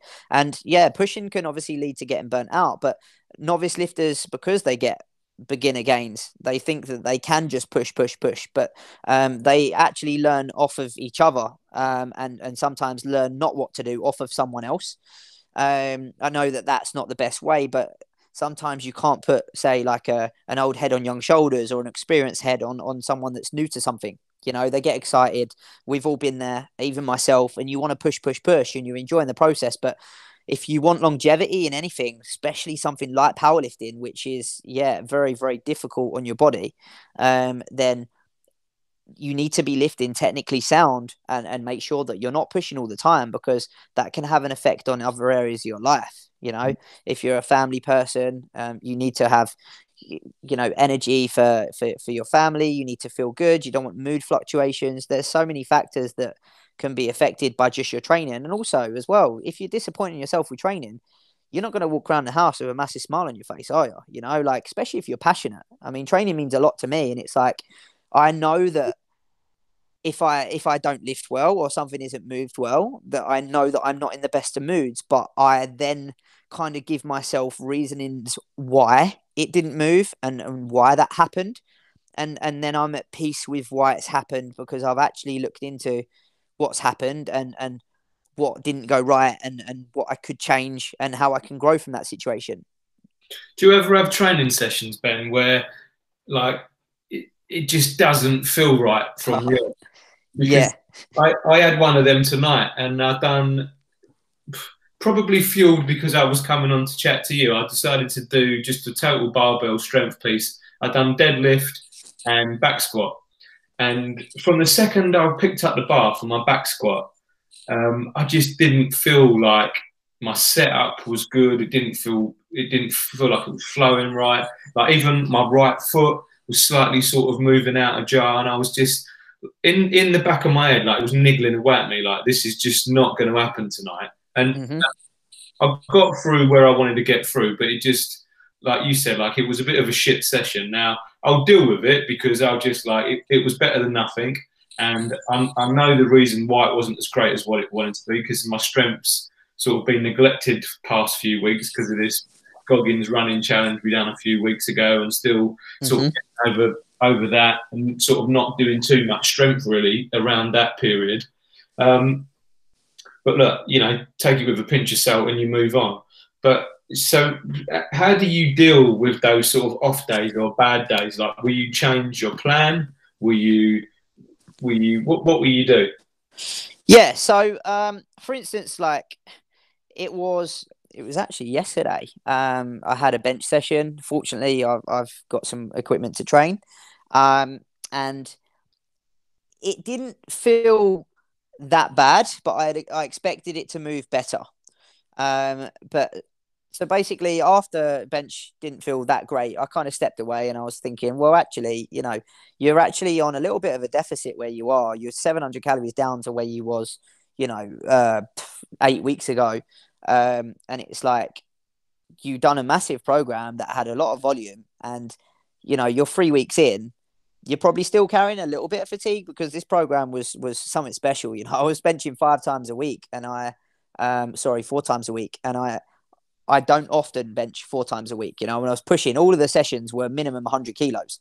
Mm. Um, it's very fatiguing. Um, I mean, great aesthetically. I think that I, I, built a little bit of muscle, but obviously with kind of a bit of a powerlifting stimulus. Um, and I was expecting quite a good carryover into this next block once I had a little bit of a deload and I started off a little bit lighter. Um, anyway, week three, and I thought, oh, what's going on here? I'm not feeling great today. You know, I should be feeling good. Woke up and I was 61.1 and um, you know, I had a, a, a 0.5 drop off and I thought, right, yeah, feeling leaner, feeling great. Right, let's go kill it. And then um, it just wasn't moving very well. So anyway, when I was thinking about it, I thought, right, well, actually, you're on 200 grams of carbs. You was on 350. Um, you know, the endurance on your session is not great right now. So what I mean by that is actually by the second set of heavy bench, I was a bit fatigued, which is very unusual for me. So um, when I actually looked at what I'd eaten in the morning, I probably had only had 60 grams of carbs before my session. And as I mentioned to you earlier, where I'm used to taking on quite a lot of carbs, mm. um, it was like actually my body's probably already utilized um, most of them carbohydrates. So um, you don't really have much energy available. And if you're used to burning carbs quickly, guess what you've done? You've burnt carbs quickly. um, so not saying that that was everything. I mean, I think that I'm still carrying a bit of fatigue, but I'm on a deficit, right? And it's like people expect to hit PBs um, a lot of the time when they're they're coming up to something like a, a peaking for a heavy bench or whatnot. And it's like actually there's some justification behind why we haven't because we might have missed out a few factors.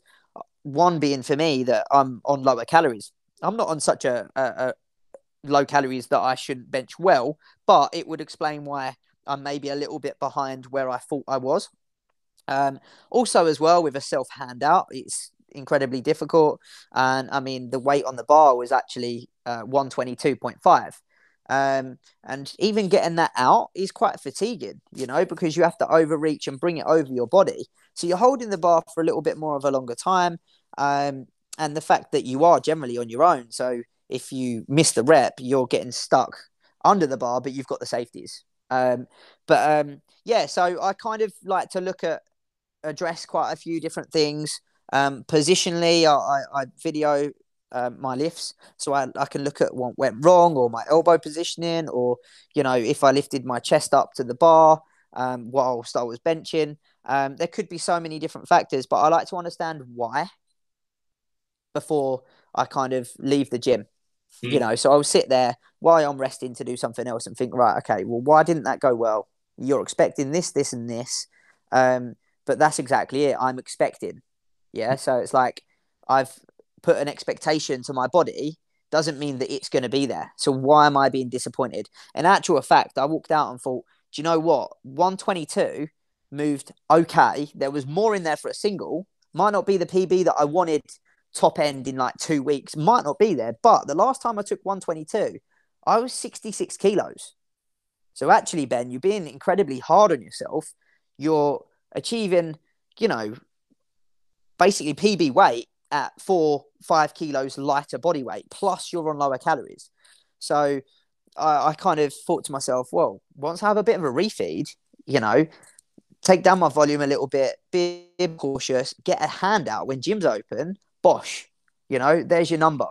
Mm. So um, I kind of was still excited with my theory that I'd, I'd kind of solved what was going on. And that's not always going to be the case. I mean, for you, it might have been okay, actually, you know, I'm a bit fatigued, I'm a bit tight, haven't got long to mobilize or, or activate muscles, or actually, no, I'm just feeling tired today because we can't be at our best every day. Mm. And it's like, actually, them days, Jay, sometimes we just need to be okay, I'm going to go 10% lighter. I'm focus on how it moves rather than what the weight is. And I always try and coach this in my lifters because, look, we can't be 100% strong every day. Yeah, there's so many limiting factors. I mean, obviously, sleep being the most important, food, hmm. you know, hormones. Um, there's there's just so many things out there, and it's like, okay, well, yeah, I'm expecting to live that, um, but actually, I haven't slept for three days, or not very well, or I've got an exam at work that's really stressing me out, and you know, or just skipping a meal. Mm. I like to eat just before I train, and I, I often have like a, a, Kellogg's Rice Krispie, um, or a Squares bar. You know the Squares bars. Yeah. Um, literally just that, like you know, five ten minutes while I'm warming up, and I had it before I left the house. And by the time I actually got there, I had to do a few errands on the way. I hadn't eaten for probably forty minutes. So also there was that that I kind of neglected. You know, I have a little packet of Haribo, ten grams. Um, but I mean, that's nothing, is it? I mean, that's probably like 17 grams of sugars right there. But like, um, yeah, I don't think that that was enough for me on that day. Um, it's not always going to make sense, mm. but it's not always going to have to. You know, it's like while we pressure ourselves to have a, an explanation for everything, um, we can make our own justification and make sure we're at peace with it. Otherwise, you're going to use more energy stressing yourself out on why why it didn't go well. Yeah. And then you might change your actions. You know, you might oh, actually, you know, my carbs are too high. Um, I'm feeling a little bit bloated, or it could be, oh, they're not high enough, and then I'm going to add in too many carbs. Um, whereas actually, it might not even be related to that to, to the carbs. You know, if mm. I was somebody else, obviously, I know my body better, um, so I'm quite sure that it would be related to that food. Um, but yeah, there's so many different things. It's it's so funny, and it like food is um you know, people will have this argument that you can train fasted and PR if you if your glycogen's fully replenished and you've got had enough in you the day before. Um, I remember back in my bodybuilding days, it was like a Friday afternoon, would have been the fourth day of training that week, and it was like a, it was like quite an intense bench sort of workout, and I just remember just sort of being at the end of the bench with the dumbbells on my thighs, thinking I'm fucked. Like I just feel gone. Like I was in like I was in a boxing ring in, in the corner, slouched up against the ropes. And I said to my friend, I went, wait here, when I've got a couple of bananas in the car, like I've just got to get something inside yeah. me.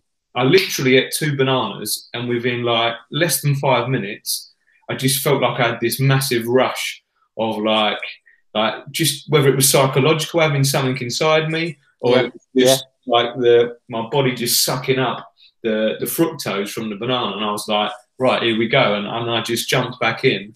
And like like you saying, like the difference between it being ten minutes before or forty minutes before, uh, like your body gets used to. Um, Definitely, yeah, right. yeah. Ready available carbs, right? Yeah. It's like if we're used to having them ready available, like if we haven't got that right now, like we're not prepared for that. And you know what? Exactly the same thing happened. So what you just said there, right? That was the situation after the gym, like I was like, I'm feeling really fatigued, right? And these calories are not doing me any good, right? Being on 2,300, which is not actually so, so low, but the lowest part of this cut um, mm. because I'm going to be taking them back up. Um, but anyway, so I come home, cooked some chicken and some rice, smashed it, absolutely obliterated it, right? And then I thought, nah, this ain't enough. Got a bagel out, smashed the bagel as well. Um, I think I had peanut butter on that, right? that just went down literally in 10 minutes, right? And I sat down and I thought, I feel like I've been hit by the bus. Like I really am feeling these calories, right? And this mm. is only the first week on on 2,300 calories. Um, and I was like, right, I don't normally feel this fatigue. So there was a massive correlation to my performance in the gym to how I felt after. Mm. Um, hence why I was like, okay, well, this is related to food. Um, but on the flip side of that, because of that happened, I'm going to take my calories up to two five come on Sunday, um, which are going to be mostly carbs, and hopefully be able to maintain the same body weight.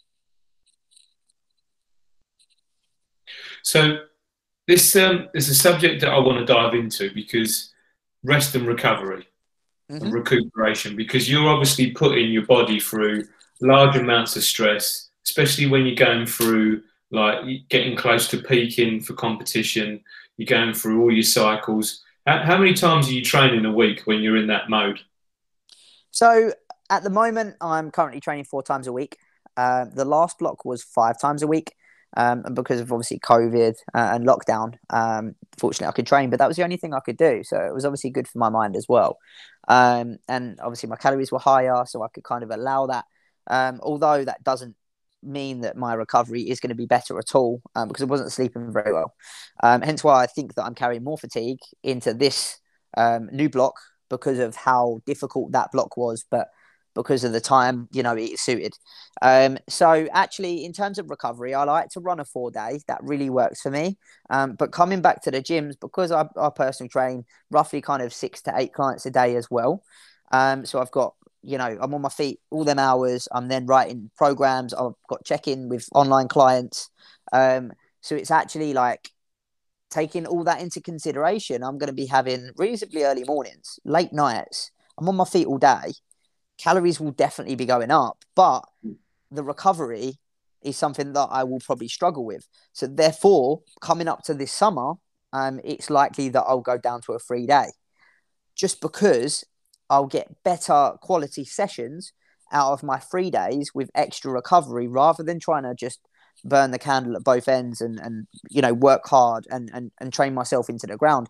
And as well being a pt and a coach it's like you need to ensure that you're positive and and you have um say power you know and what i mean by power is like you know you're passionate and you're still enjoying what you do because that has a massive influence on someone's our, our workout you know?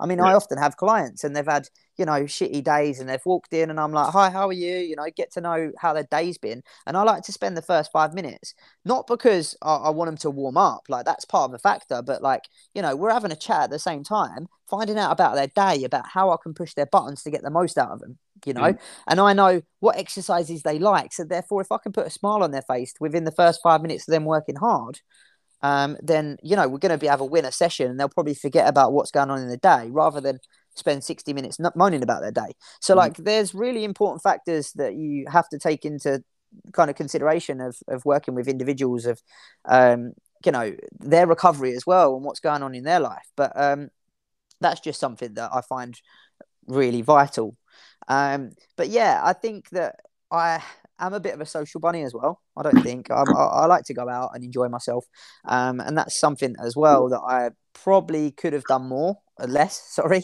could have done less of um, in the time of competing over the years. Um, I mean, if it's kind of three, four weeks out, generally don't have a drink, but in the actual blocks of, of work that I've done leading up to competitions, um, I've kind of allowed it because my weight's been okay. Um, whereas if you want to be at the top of your game, that's something that I think you have to look at. And I think there's a, relationship between if you want to be an athlete, you have to live like an athlete. Um, otherwise, you're only going to be pushing so far, so to speak. Mm-hmm. It's um, it's the it's the basics done well all of the time, isn't it? Exactly, exactly. And it's if you're not uh, adhering to the basics, then um, you know you can blame it on other factors, like you say. Oh, I'm tired. I'm going to have a pre-workout, which is yeah, it's it's, it's going to peak you up, make you feel better, but you're eventually going to get used to it. But you're actually kind of replacing your your body's telling you that you're tired, and you're replacing that with a, a little bit of caffeine and just pushing through it, and probably pushing yourself further into the hole. Mm. where where one day you can't get out of it. I mean, you know, there has been situations of, of people where they've trained not so much un, under me or that, that I know of, but I've heard of, um, that have pushed so much and they've become, you know, dehydrated in a really bad way. Do you use caffeine yourself? I do. Um, I mean, don't get me wrong. I, I, like the odd monster every now and then, um, sugar free, um, and and for me, I don't see that there's really any problem with that. I know people say, "Oh, energy drinks are bad for you." Okay, well, yeah, to a degree, if they're high and they've got fifty grams of sugar, you yeah, know, per... down a day, then there's a problem, right? Yeah, exactly. But if they're sugar free, um, and um, if if they've got a tiny bit of aspartame, tiny tiny bit. I mean, if you look at the studies for aspartame, uh, you know, a monster is is nowhere nowhere near. Um, so actually, people saying that they're bad for you, uh, I only think that there's positivity that comes from them as long as you're not relying on them, and that's the fact that you know you're getting off your ass and you're going to graft for what you actually want. And some people need that bit of push you know and i'm all for it. And i do take pre-workout. Um, i try not to take it all the time. Sometimes i'll have a, a lower caffeine week um, just because of i don't want to be kind of over pushing all the time like just what we mentioned. Um, but i think that it allows me to be more productive and i carry more energy into my sessions as well as my client sessions uh, and again, being a PT, standing on your, your feet for say eight hours a day, you have to have energy. It's mm. like otherwise you're not going to get the most out of your clients, and they don't want to be coming to someone that's fatigued and just sitting on machines and just you know like so. Um, it, it kind of runs its purpose, and I think there's a relationship between kind of PTs and coaches and, and having high amounts of caffeine. Um, I mean, on days of competitions for, for, for me or my clients, um, I'm so buzzed, but I mean, the pre workout just puts me in a completely different place, you know. Although I have had it before where um, I've I've walked up to a deadlift and I've, you know, not feel it, like not felt it, you know, like I've I've had all this kind of caffeine and I've already had the burn from it from like say my squat or my bench that I'll have another bit and it just won't be as reactive. And it's if you're gonna deadlift your maximum weight, like you need to be up for that, and yeah. you've got to want it like never before, as you know, when you, you you're working out. Um, and I think sometimes that can happen. Um, and if you're not ready for it, then it can catch you out, and sometimes performance can be affected. Are you able to mentally get yourself back in that state? Can you fire yourself up, or is it just like like you say, the fatigue and the maybe the tolerance of caffeine, or where you've sort of overshot in the earlier rounds of the competition? Are you just a little bit blown out, or, or are you able to fight yourself back into that mode? Over over the years, I'm a little bit better now, um, but I think that generally you, you, attempt to because obviously you have an audience and, and you really need this number, um, but it, it's incredibly tough to kind of dive into that extra bit of fire. Um, I mean, what hasn't helped is like I've mentioned, I've been carrying like a bit of an injury to quite a few British championships, so I've never been firing all cylinders anyway. And I think psychologically that was at the back of my head as well. Mm. Um, but I mean, I'll be sitting out the back with the other lifters, headphones in, you know, trying to get a, a buzz and get in the zone on whatever song you're trying to listen to. Um, and it's like, okay, just focus on this. And then when you take them headphones off, you walk on that platform. And I try to actually sing the song in my head sometimes, you know, so that the rhythm's still going, just to, to kind of carry me to the bar. Um, but if you lose focus on that, you know, then I think that that can have a big effect on on your pull or your performance on that platform. That bar ain't leaving the floor. Um, but it could be related to to, to many things. Um, you know, you, you, your sugars, your energy, um, your mood. It, it could be something else putting you off. What's it like backstage? Is there lots of sort of like ego jostling and like you know people keeping their cards close to their chest or people trying to sort of go around banging their chest and put other people off? Like, what, what's all the sort of games going on like there? Yeah, I mean, to be honest, like um, I was quite fortunate that um, over, I think the last year and a half, um, might be a little bit longer, two years. Um, I was very lucky that I actually had um, a very good coach myself. Um, so I won uh, a British championship for British drug free powerlifting Um, and then I went to um, British powerlifting and I won my first title there. I was very, very lucky because uh, I was relying on the other guy um, who I was against at the time to, to miss his deadlift. And luckily, I pulled a PB and he missed. So I won by two and a half kilos. So that was a big deal for me because that federation is incredibly competitive. Um, mm. That's where all kind of, you know, the, the numbers are, so to speak. And that's where you get selected to, to be on the British team. Um, and anyway, so um, I, I, see one of the coaches and um, I inquired uh, about coaching with him. Anyway, so um, I actually went over to to be coached by him, and he's one of the the, the best. Um, and at the moment, I'm not currently having him as a coach um, because of lockdown. I'm coaching myself. Obviously, finances. There's a lot of factors, but one day it's, it's likely that I'll go back to him because sometimes if you share the responsibility, it's better, um, and it's one less thing for you to worry about. Plus, um, because he's such a great coach and he has more experience than me, um, it's kind of like you're less likely to spend more time wasting time, mm-hmm. and also, um, you know, they coaches will will will kind of create um, programs on evidence based um, structure as you do learn from experience. Um, plus, his education is, is is far more in depth than mine, and I've learned a lot from him.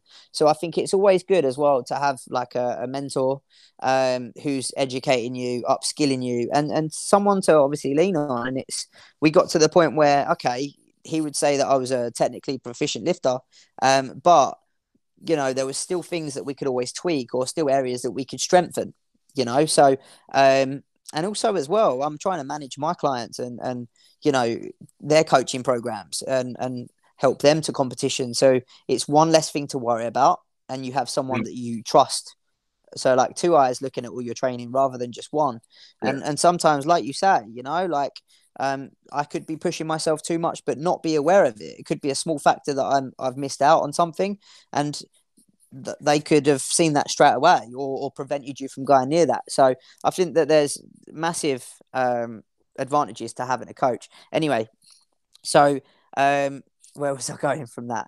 Um, the competition. Um, I can't remember what I was saying. Yeah, all the sort of bravado stuff going. Back. Oh yeah, yeah. So basically, um, yes. So me and me and my coach would rock up to competitions, and um, yeah, you'd be doing your warm ups and your com- competitors, you're sometimes warming up on the same rack or the same bar for deadlifts, and they're watching the speed of your squats. They're looking at your last uh, um, warm ups. They kind of know your number because you have to um, give the judges uh, or the refs um, like your opener. Um, sometimes you can change that before you actually go on the platform. So yeah, there's um, it's quiet, but there's a lot of eyes you mm. know. Um, so you kind of pretend to be friendly, but I'm super competitive, right? Yeah. And it's like, I know it's a really bad thing, but uh, you know, there's nothing better than seeing your competitor miss a lift because you want to beat them, right? Mm. And um, yeah, and it happens. And pardon? It's a competition. You're there to exactly, win. Exactly. You know, and, and I'm there to win. Like, not everyone's there to win. Some people are there to participate, but like, you know, I'm trying to win, you know, mm. and, and that's why I'm pursuing working so hard for my goal because that's really important to me that I win. If I don't win, well, well done to them because, you know, on the day they were better than me. And this is another reason why powerlifting is great over something like powerlifting because, uh, sorry, over something like bodybuilding because bodybuilding, it's like you have judges looking at how you look, yeah. right? So it's their opinion on mm-hmm. how you look.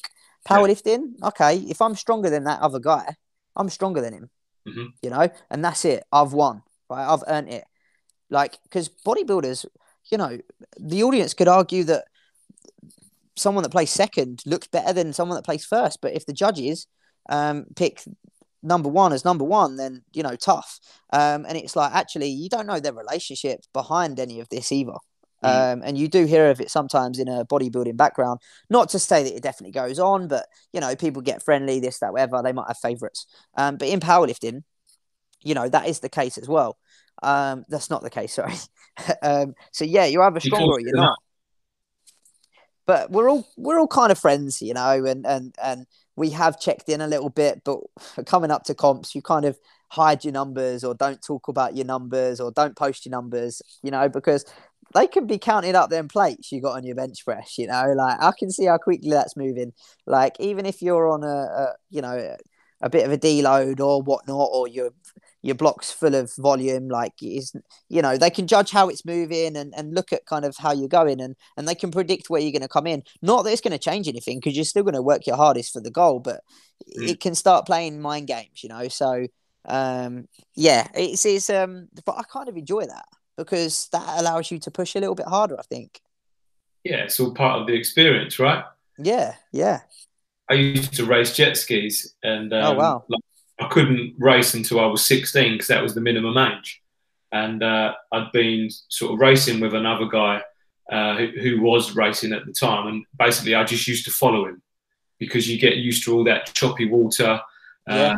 And like he, he was a good racer, so I didn't I didn't quite realise at the time how good he was and how much of experience it was for me to try and chase him down in training and always be like in his wake and his in his rough sort of water. Um, but then I remember before before my um, first race meeting, my dad bought me this T-shirt, and on the back of it, it said "Second place is the first loser." yeah, yeah, yeah. so it was like, yeah, it, it was a great experience, but being, being naturally competitive, like in my first race, something happened on the start line. The jet the jet ski stalled.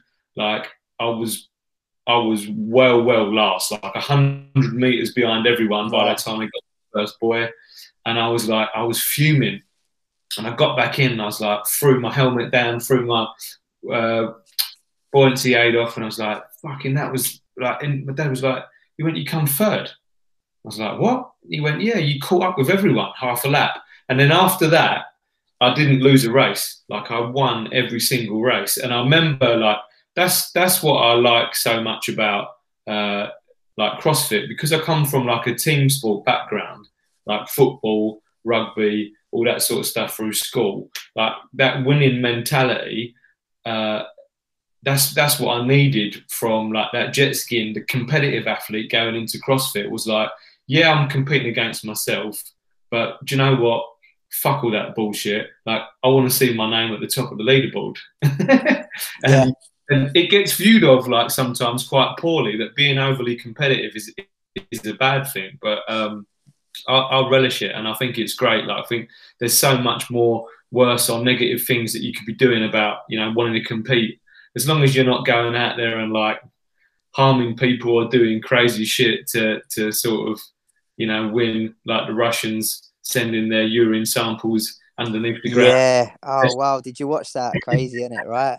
Madness. Absolutely yeah. madness. Right? It's funny you should say that about the the the the, fir- the person that comes second is the first to lose because I lost my last British uh, championship, which is really really unfortunate because I I was leading. Um, uh, our squat basically we had the same squat um, I had a bad down squats because my warm up, uh, sorry, my first attempt didn't move well because this glute, and I thought, oh, it's going to be a bad day.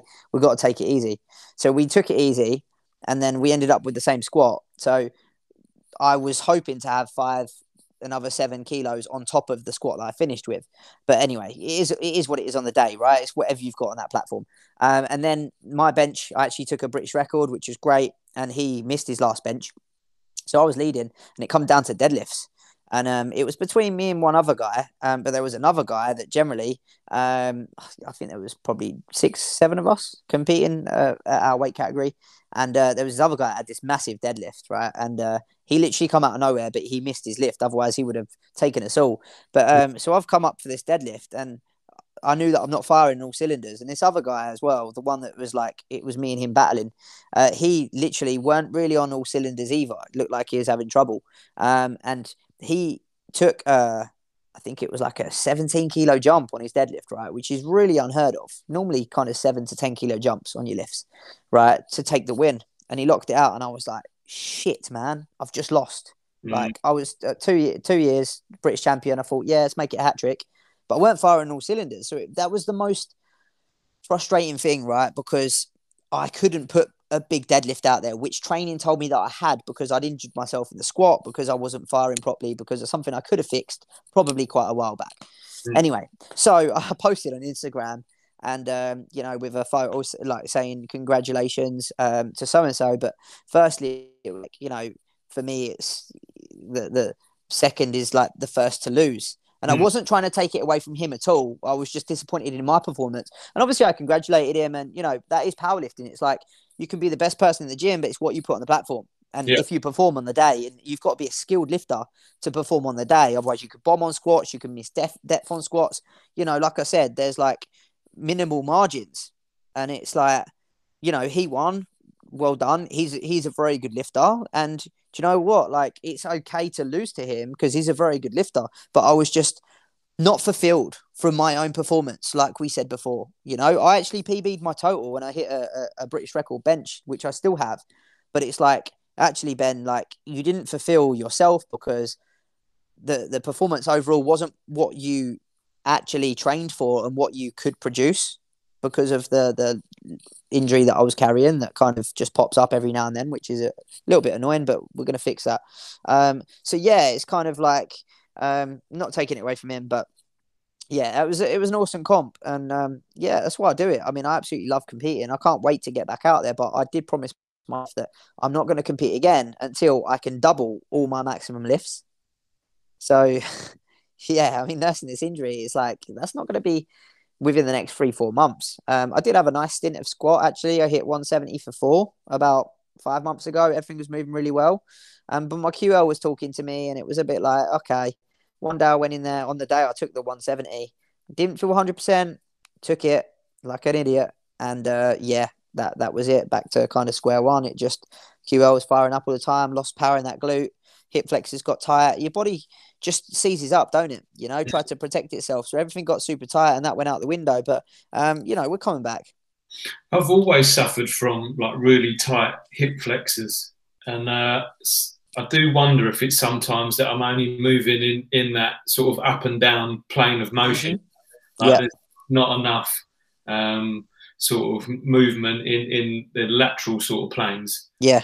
Um, but yeah, I mean, look, I'm I'm in my 40th year, so I'm I'm creaking a little bit, you know. So I have to try and do every type of bit of rest and recovery I can, you know, whether that's sort of stretching every night before bed, uh, been using like this CBD oil and muscle rub.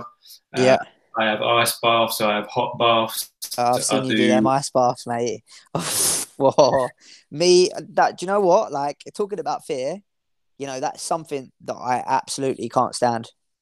Like cold water for me, yeah, it's you planted a seed actually, right? Where I heard you talking about it on one of your podcasts, and you were saying about you know creating this fear for it and how good you feel after, right? And I'm gonna do it, right? Like I don't know if it's gonna be in your one, but I'm gonna do it, right? And it's like that's probably one of the things that I actually fear. I mean, I don't like heights, so jumping out of a plane is probably another thing. But um, yeah, I actually can't can't stand um, cold water. I can't even do a 10 second cold shower. Honestly, like I absolutely hate being cold. You, you've got to trick your brain. So, like, I, I, personally think the showers are harder than the ice baths because the shower, like, to go into it straight cold is tough because you just build up all this fear anyway. To go from hot to cold is easier because you're heating and then the cooling's a little bit nice and you can try and tell yourself, I'm on a tropical beach, it's 100 degrees, this is what I need. Oh, yeah, I need all this cold water, it's lovely. Um, but that that ice bath, it's like it's you, you'll probably have experience from this yourself, but you can beat yourself going to a bar doing a big lift if you go, oh, this is like this is PB time or this is like mentally you can just check out before you even mm-hmm. put yeah yeah. Um, so like the longer I leave it, and there's um, there's this sort of theory that I've been working on with. So anything that I don't want to do for the day, there's there's a book called Eat the Frog, uh, which basically means whatever you don't want to do, do first. Do first. Yeah, great yeah. theory. Yep. Um, so like that ice bath, I know how good I'm going to feel after, and like the range of emotions that I go through when I'm in it. But still, getting in it, I'll pause when I'm above it, just about to put my foot in, and I'm like, and but once you're in, you control your breathing, and you just go into like such a peaceful state of mind. Um, like if you've if you're overthinking shit or you got stresses outside of of whatever's going on in your life, you get in that cold water, you can't even remember your name, and like it, it just acts as a total reset. Um, and like come round and get in the barrel, like uh, it, it's such a it's such an epic feeling, and like watching someone go through it as well. You, the first 30 seconds is just well 10 seconds is do what you want like hyperventilate whatever it is but then once you're in it and your shoulders are under that's when you just got to control your breathing close your eyes. You get to the 30 second to a minute mark once you've done that without panicking like you'll be in there for five or six minutes. And like that the feeling of what you get after is just like an electric bolt of caffeine but it's clean and you don't get the crash with it and you just feel like yeah like it, i remember first time i ever went in an ice bath the guy made me put my forearms in it and i was thinking to myself how the fucking hell am i going to get my whole body in yeah yeah. The screams of pain through my forearm was like it, i was mentally checking out then and uh, yeah like it, it's such a wicked feeling because we was we was we've got an innate system to protect our vital organs. Like the blood will rush here to protect, you know, your kidney, your liver, your your heart, your lungs, all the stuff that keeps you moving. It's going to rush from your feet and your hands to to protect yourself. And not only is it good flush from from like your whole blood system, um, like the euphoria of of coming out of it and doing it is just like um, yeah, I wish I'd discovered it a long, long time ago. It's it's uh, it's wicked for mental health. It's wicked for physical health. It acts as a reset, and uh, yeah, like that day, that afternoon after it, your body's like on on overdrive. So like it might be cold outside, but you're walking around in short and t-shirts because your body's just like a furnace, you know. Um, do it, mate. Do it because. Yeah. I, I think it's something that I have to, but um, yeah, it's it's always been uh, a fear of mine. But again, you know, life's all about overcoming fears, isn't it? So, um, I mean, what you just said there about caffeine, like, it sounds like I need it as a pre-workout. Like, pop round just before I go to the gym, buzzing. Well, they say um, obviously, like you wanna you wanna use it as a recovery tool. So yeah, yeah, cold cold is good for a short term. So, say if you was doing like a multi-day event um, like if you, I don't know if it's even possible, but if you was to able even trial it on like a mock competition day, and then say like you wanted to be fresh for your deadlift at the end, to go and have an ice bath before that, and you might you might have to sit in it for five minutes. You might just have to do two minutes. Yeah. Just give your body that much of a shock to sort of uh, you know, give it that quick fix, that quick recovery, and then you use heat post the competition to generate them heat shock proteins to get to reduce that inflammation in the body, i.e., like a hot bath, or if you're lucky enough to have like a sauna at home, uh, use that protocol, like the hot and cold. Um, but I was listening. Do you know Mat Fraser? Yeah. So the five times CrossFit guy. He, yeah. If he if he's on a rest day, he'll finish on cold. So he'll do 15 minutes sauna, cold bath. He'll do that right. times over. If he's on a rest day, he'll finish on a cold bath. If he's got a training day the following day, he'll always finish on a sauna because he's saying that when you go into that coldness, like you'll have that natural tension in your muscles and you won't sort of fully relax. But obviously, with the sauna, like where your body's heating and opening up and sweating, yeah, you'll be in that relaxed, passive state. Uh huh. Um, it's worth it's worth trying. Sounds like I'm missing a trick, don't it?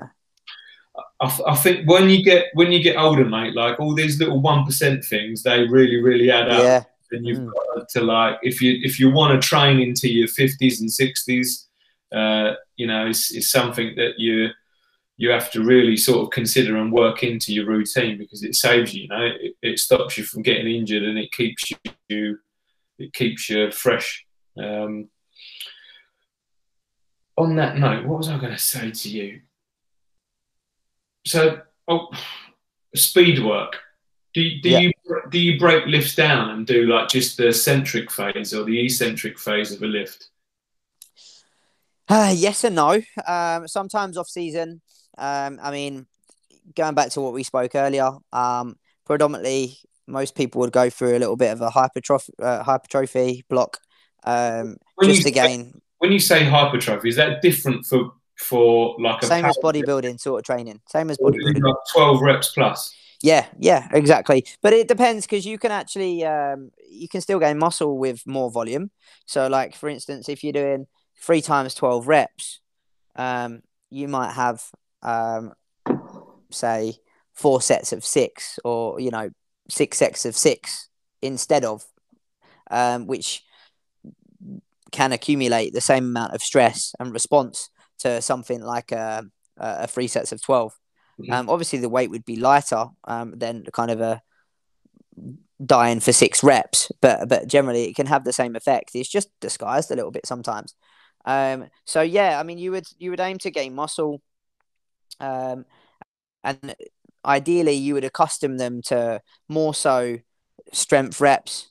So yeah, if it was so much that you you was in a position where you was doing sort of ten reps, um, you would drop your reps down to kind of prepare the body a little bit for um, neurological aspects of lifting. So um, more like four, five, sixes. Um, and then longer term, obviously, bring yourself into triples, doubles, um, and one rep maxes. But it's like it depends where they're breaking down to to where you would incorporate speed work. Um, so yeah, I mean, speed work you can work with bands. Um, obviously, power work.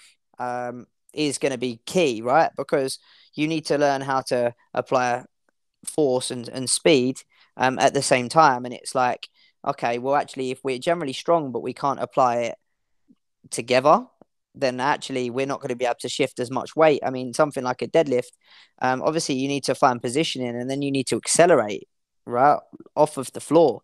Mm. Um, and it's like actually if you can't accelerate off the floor and you haven't got enough power off of the floor you're not going to get off the floor you might have enough strength from from mid lift to actually lock it out um, and and the endurance of the lift but again there's a there's a kind of another side to it that you have to factor in of getting a lifter or someone that's powerlifting used to grinding through reps so it's like actually like you would think that a rep would take two to five seconds to complete. But it's like actually, if it's a top end rep and it's like 95% plus of your, your one rep max, that might take you 10 seconds to lock out that rep. So are we actually um, used to grinding through reps? Do we have the endurance in kind of a, a scenario of, of max strength to actually lock that rep out? Or are we going to pull for five seconds and then fatigue? So, um, yeah, there's it, it's so dependent on the individual lifter, but obviously them things you need to program in and, and band resistance work is great as well because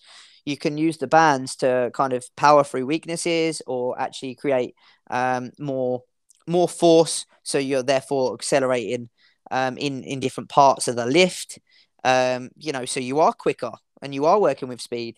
Um, so it's how the the lifter responds and, and where you program them um, i mean something like speed work would be done leading up to competition. Um, but it's like, are they reactive to that sort of speed work? Um, are you best off leaving it out because when they're doing speed work, they're actually not thinking of the application of the lift and, and stimulating what muscle groups they should be using, that their techniques breaking down. So um, it's quite complex when you get more high end. Um, but if you generally have a, a, lifter that's that's very very skilled, I find that they're really really useful tools.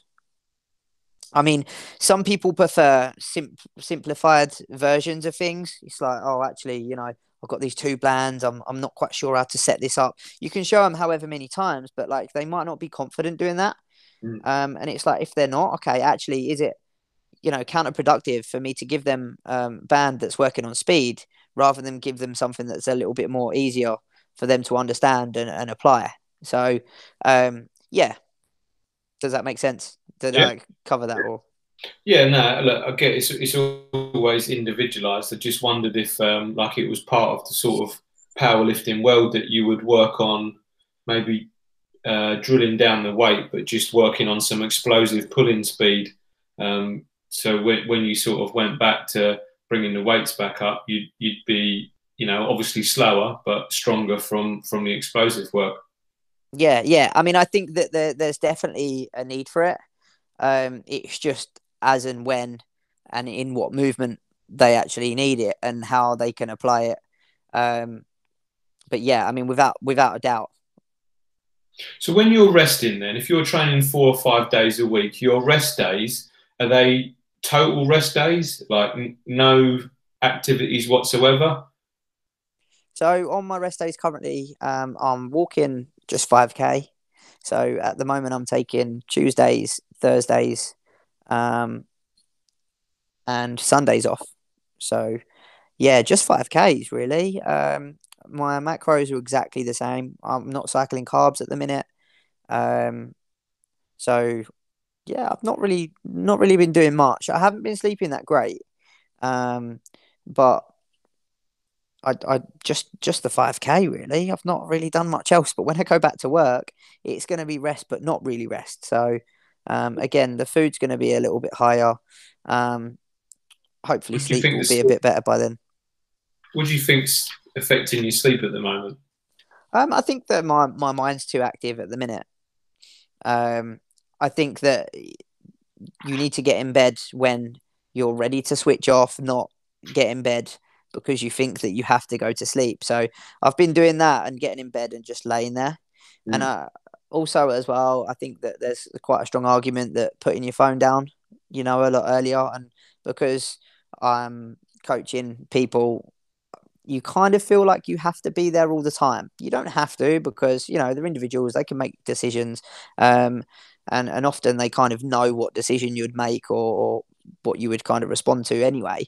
But mm. it's like generally you can be you know messaging or, or still supporting clients or for me giving feedback to clients lifting because they actually um, send records of their lifting um, onto a group that I go in and give feedback um, and sometimes I, am just sitting on the sofa and it will be 10 o'clock and I'll just start doing this feedback and then it wakes up my mind. So I think probably better time management so I can actually allow for chilling out a little bit, you know, rather than looking at my phone. And that's probably quite a big factor.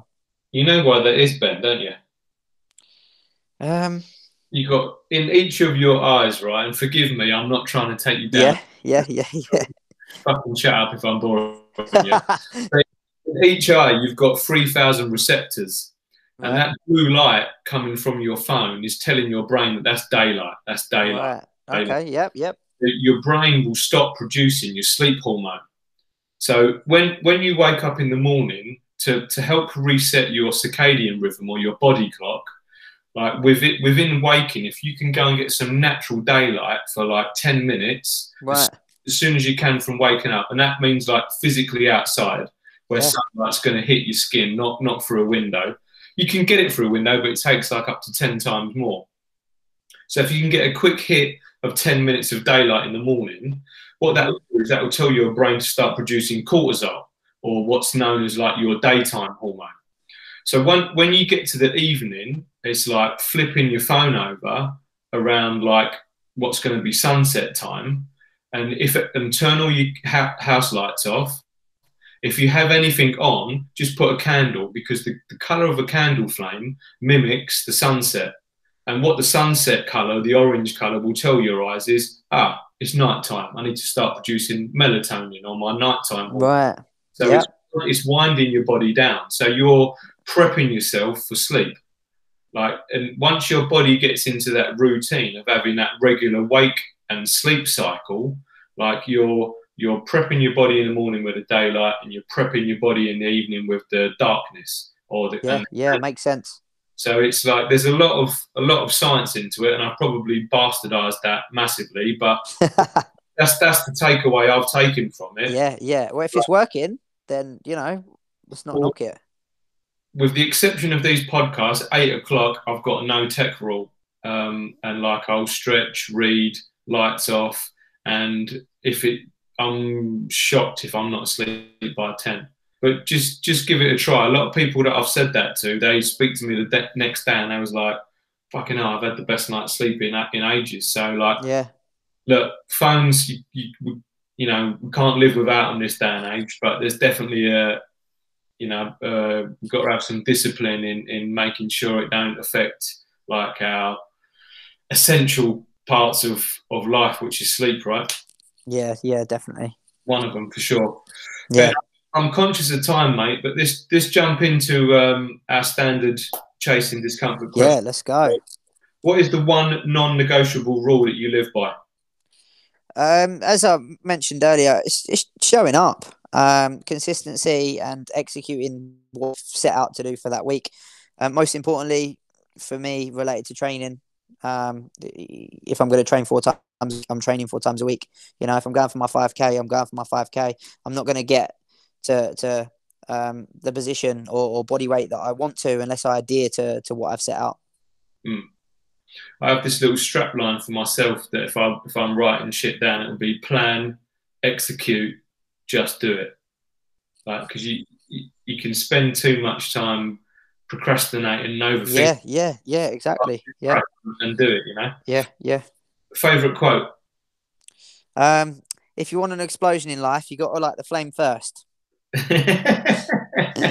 it's just one that, that kind of stuck out for me a long time ago. And I think that, you know, people expect things quickly. And it's like, well, actually, you know, you need the fire to get going or the motivation or, or, um, or the someone to inspire you or, or you need something, right, to, to get you going. And then, um, yeah, I mean, you can you can get that explosion and, and achieve what you want, or it, it could be many different things, couldn't it? Yeah, you, you, you're right though, you need that ignition in the first place, don't you? Yeah, of course. Yeah. Dream car. Oh wow! So uh, I like different things. So it's not your your kind of Lamborghini, but um, I don't know if you know what a Koenigsegg is. Nah, Do you know what a Koenigsegg is? Con- Koenigsegg, um, or or I think I think it's a Pagani. Um, they're, they're two different cars. Um, a Koenigsegg's basically like a Swedish uh, supercar. Mm-hmm. Um, but yeah, one of them. I mean, if you ever get the chance to have a look at the performance um, and, and, and just what they look like, unbelievable. You know, mm-hmm. I mean, th- there's a, a, reasonable amount of Lamborghinis, it seems, in Essex. So, uh, you know, if I had a Koenigsegg, then you know that it's me. Yeah, I'll look that up tomorrow, mate. I've never heard of it, but um, if it's Swedish, I can guarantee that it's made very well. Yeah. Um, two dinner guests that you'd invite, either dead or alive, who would it be? So before lifting, I used to play football. Um, and uh, yeah, I'm I'm actually a Newcastle supporter now because of this guy. Um, so the one and only Alan Shearer. Um, so yeah, as as I was um, the famous goal celebration growing up, yeah, yeah.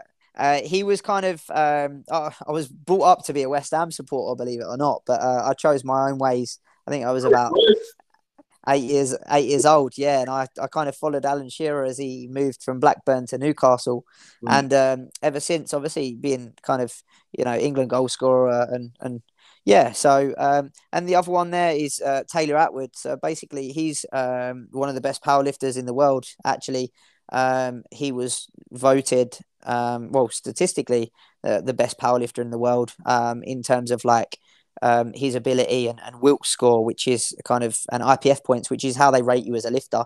Um, so I mean, this guy, he's a 74 kilo lifter. Um, he deadlifts pretty much 300 kilos. Um, sorry, 310 um, plus, I think. Um, his bench press, bench, bench press is 200 kilos at 74, and his um, his squat is just under 300, I think, which is incredible. I mean, his total was um, was uh, seven hundred and oh, was seven hundred and something anyway. Um, which is uh no, actually, it was it wasn't. It was eight hundred. It was eight hundred, which is incredible. Hmm. Um, so yeah, he's like kind of the number number one lifter in the world. Um, and he's you know very down to earth. I mean, I never met him. Uh, he's an American, um, but it's inspiring, you know, to see these guys putting it out all, all on there. Um, the guy's got a, a, normal family, normal job, and mm. just what he's achieved. It's just powerlifting isn't a funded sport, so he he gets recognition from lifters, but like not really for anything else, you know, like because of like we said before, spectatorship isn't very high in this sport. But um, yeah, them two, I think we'd have we'd have um, well, interesting conversations, right? A footballer and a powerlifter, but two powerlifters. I can see Alan Shearer getting lost in your powerlifting conversation. Yeah, yeah, yeah. uh, what's your ring walk song? What's your hype song? What's the one that fires you up? Um, so ring walk uh, was actually um, it was a a Drake featuring Eminem. Um, which was actually uh, one sec. This is something that um, I wasn't really that kind of sure about because it's, it's something that I listened to quite a few hyped up songs, um, but there wasn't one that really kind of stood out for me. Um, but if there was one, um, it was going to be this one, which uh, I think some people will probably relate to, which is Forever by Drake, Kanye West, uh, Lil Wayne, and Eminem. Um, have you heard that before? Yeah, yeah. Yeah.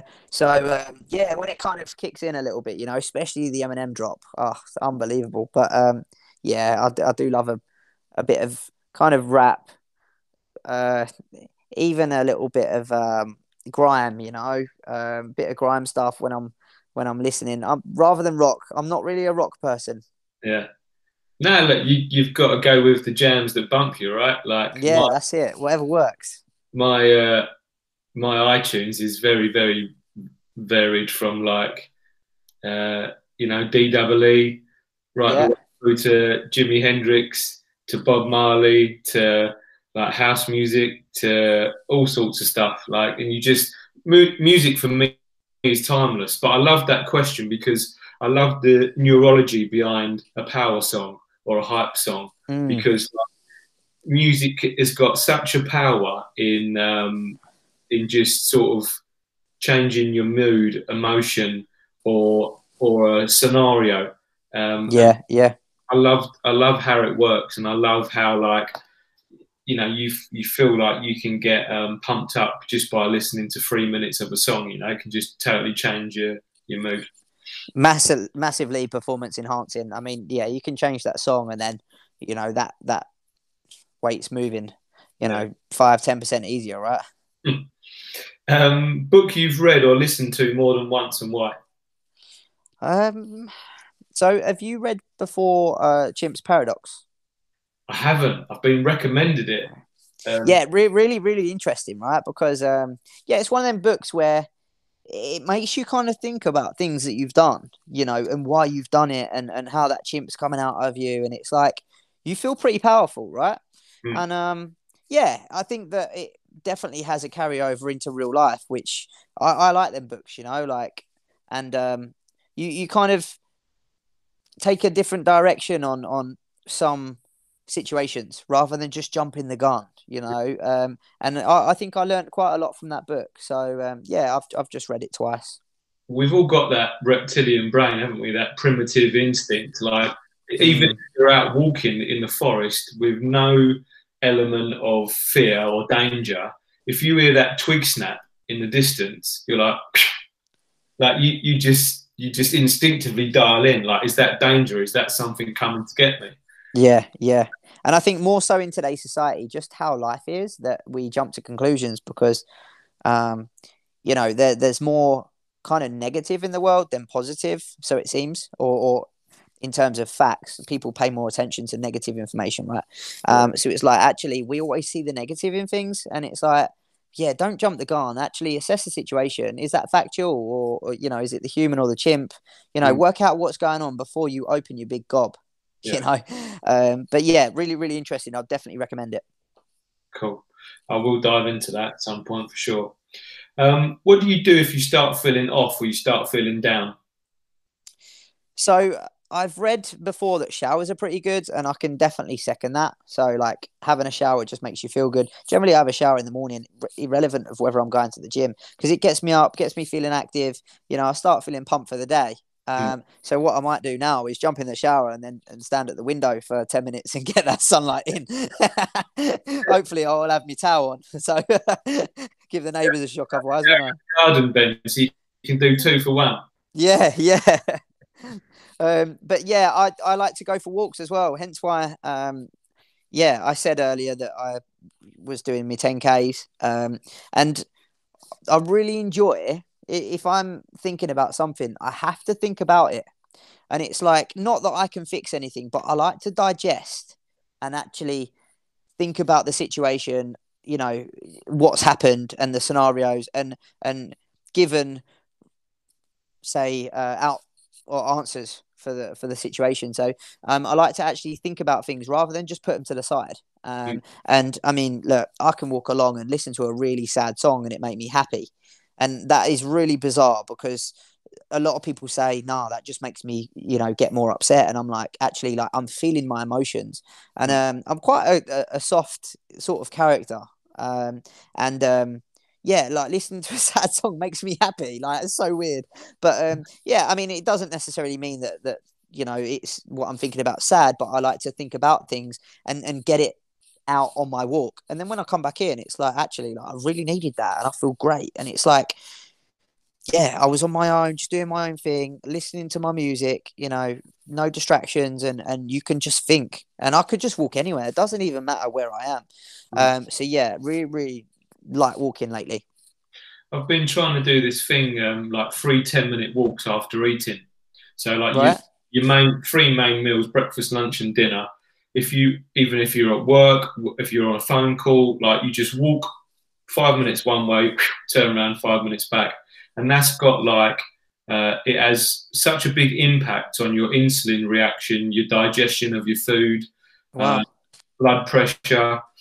Um, it's got more impact than one 30 minute walk, having three 10 minute walks. And they, they're saying there's more science to say that free 10 minute walks has got a better impact than 10,000 steps, um, especially after like after the eating part of it. Yeah, so, uh, yeah.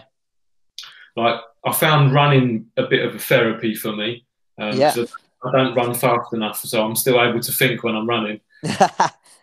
But yeah, I like, used to go to running actually. Used to like a few years back when when I wasn't really worried about my hips because the impact. No, no go for me now. But I've seen you running actually. Mm. Well, the impact for me changed when I started wearing barefoot trainers, and that that sounds like probably the opposite thing to what a lot of people would say. Oh, there's less cushioning, so therefore you get more impact through your joints. But when when you when you understand like how we was designed to run, definitely, yeah, yeah, yeah, yeah hunting for 50 kilometers, yeah. mm-hmm. down an animal, like you, you're literally caressing your foot on yeah. the ground. When you got this big like cushion shoe on, you're you're jarring your heel into the ground, and the shock that's going through like your ankle and your knee and your hip, like that you've got. If you want to know what's your actual correct running pace, then go and run barefoot because you won't run any faster than that because like your body will tell you, like all the sensors in your feet will tell you, like what's your natural pace to run at. Anyway, we'll move on because you got me on my got me on a little rant. what's your number one life hack? Um, so I like to think when the when the kind of um, when when things are kind of uh, yeah like getting hard and for me to kind of think about things, I think um, you've got to stay on top because otherwise, if you get behind, you've got double the work to do. You know, example will be, you know, what we said earlier. If I'm 66 and I'm competing at 59, what are you doing, Ben? You're just making life harder for you because you're going to have to go through that cart, which is going to affect your performance, and then, you know, or affect your leading up to your performance. It could risk your performance, and you're going to have to put in a hell of a lot of hard work. You know, mm. if I stayed around, say, 61, 60, so stay on top with everything, really. You know, don't let things build up too much and, and leave them um, unless you have a valid reason to leave them, you know, because sometimes you need time out, right? But um, yeah, just stay on top as much as you can. Yeah, be accountable and responsible. Yeah. Cool. Uh, favorite film? Big Daddy. Big Daddy. I love that film. I watched it a few weeks ago, right? I swear I was nearly in tears. Like when he, when the boy is leaving him, like I don't know, just yeah, really really good film. Just liked it for years. Yeah, cool. Um, spirit animal.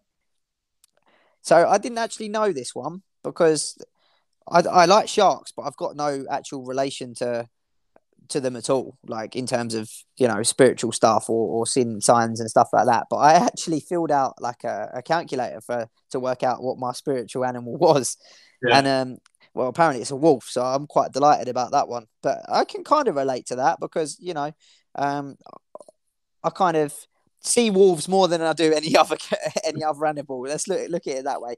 And um, yeah, I, I kind of like the behaviors of wolves, you know, mm. and what's spoken about them, and yeah, so they're, they're, they're quite similar to us, aren't they? They're a pack animal.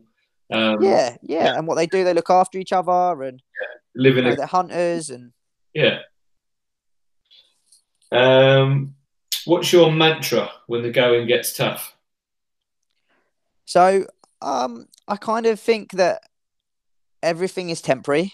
Um, that was something that, again, in the lockdown situation, it was like I kind of kept rehearsing to myself that everything's temporary and that one day, you know, we'll rise again and this will be over and this, that, whatever. And I think that we've all been in that situation where we're in a position where we're suffering with something or hurt from something. And it's like, actually, like if we step outside and, and, and look at the situation, we've probably been here before and it was temporary before. So it's likely to be temporary again. So give time some time, but most importantly, um, everything is temporary. Mm, that's a good philosophy. Um, favorite sweet treat? Oh, birthday cake. I love a birthday cake to the point I got a Christmas present this year from two of my clients. Actually, they're a couple, and they bought me a birthday cake for Christmas. was it a Krispy Kreme birthday cake? No, it wasn't, but it was it was it was tasty. I'm telling you. So um, yeah, I mean, if I had to have it now, I'd be having a probably a slice a day, and I'd be fitting into my diary somehow. Uh, diary, my, my my food somehow. Let's look at it that way. Um, if you had to pick one dinner for the rest of your life, what would it be? Uh, this can be like takeaway or just anything, right? Absolutely anything. But you have it every night for the rest of your life. Uh, my go-to is actually like chicken tikka madras. Um, but I don't know if I can eat that every day.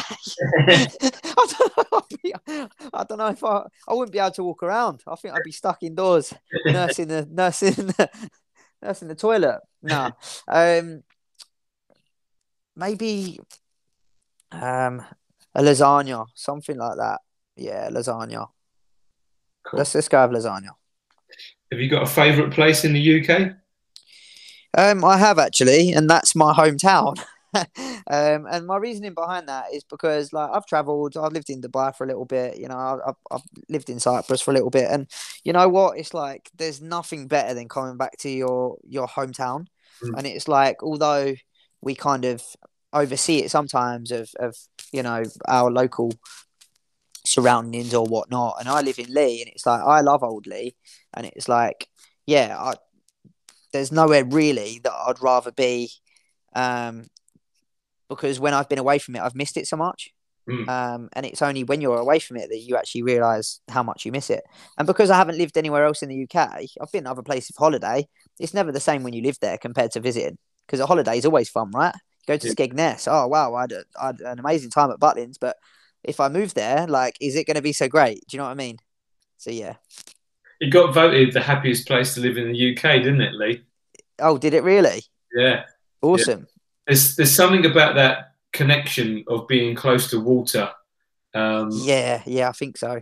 I think people find a lot of uh, sort of like leveling out, like a lot of balance by by being close to the water. Um, my wife's great aunt lives in Leigh-on-Sea, and we always find ourselves sort of attracting towards Leigh and going for a little walk down Old Leigh and you know along the cockle sheds and down the sort of estuary from Chalkwell, and it's just yeah, when when you're that close to the sea, you just feel this level of um, relaxation for sure. Yeah, I mean, I think that as well because you're you're close to settled water. You know what they say about fish, right? You have a fish, you, you watch the fish moving around. It's quite relaxing. You know, you've got the bubbles or whatnot. Um, I don't know if it's the same kind of philosophy, but you've got the water that's very still and calming, and I think that we probably get something from that. Mm. So you're in a perfect place then to go and do some cold water dips. Do you know what? Sign me up.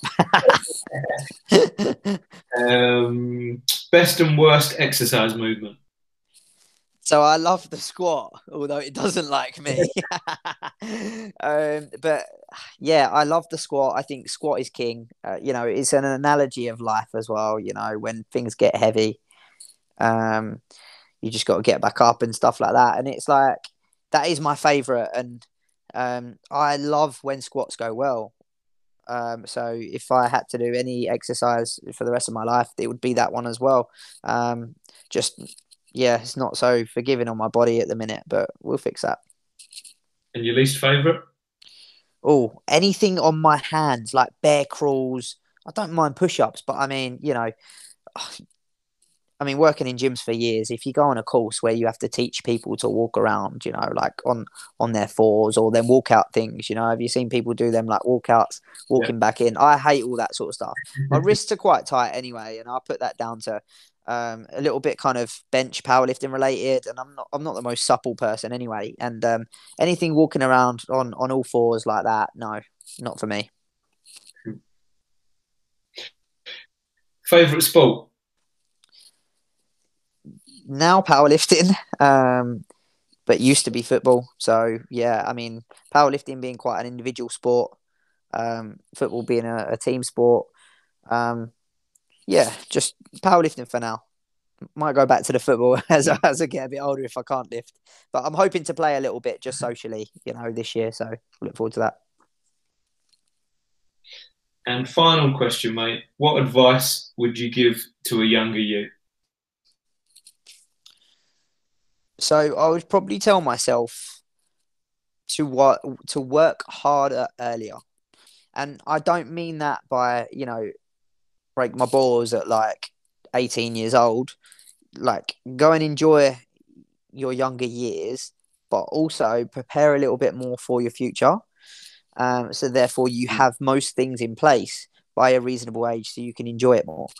Um, so, yeah, just just put a little bit of work in earlier doors collectively over the years. Um, I think I possibly enjoyed being young for quite a long time, um, and that one day I just decided that actually I'm going to graft now and, and really work hard, um, and it's really paid off. But if I had done that younger, then I would probably be in a a little bit of a, a better situation. Not that I'm in a bad situation at all. I think I'll just be ahead of, um, you know, I'll be where I want want to be probably already. Mm you had you had to walk that earlier path though to be able to make that decision, right? You needed that spark to come, so everything exactly. happens. For- exactly, and you know, I probably wouldn't have made the decisions that I now make if I didn't have the experience and, and what I've done before. So, yeah, it all kind of works together. Cool, Ben. Where can people find out more about you? Where, where's the best place to um, you know contact you, speak to you about your coaching, your programming, all the stuff that you do? So I'm on Instagram um, as um, 13en Hampson Fitness, um, which is one three, which is a B. Um, I'm also mm-hmm. on Instagram as uh, Ben's Barbell Club, um, which is also a 13 for the B. Um, and I'm yeah. also um, I've just recently launched um, like new lifestyle uh, slash transformation coaching. So I'm also on Instagram as uh, Built by Ben uh, which is, mm-hmm. as I say, transformation, mindset, kind of coaching people into um, behavioral changes that are going to give them a better relationship with food um, rather than just, you know, cutting carbs or cutting their calories and, and, you know, not feeling great for it and having yo yo dieting and weight fluctuations. Yeah, installing good, healthy habits. Exactly, exactly. Cool. Top man. Ben, look, I really, really appreciate your time. Uh, thank you for coming on the show. It's been wicked to have you on. And um, yeah, we wish you all your best in your endeavours and hope you get back on that platform soon. Um, and yeah. Cool. Well, yeah, thanks for having me. Uh, it's been a pleasure. And um, hopefully, I'll, I'll see you one day when I'm manly enough for that ice bath, right? I'm holding you to it. By the end of 2021, you're going to be in that ice bath 100%. Let's do it. That's the deal. Face your fears. Cheers, mate.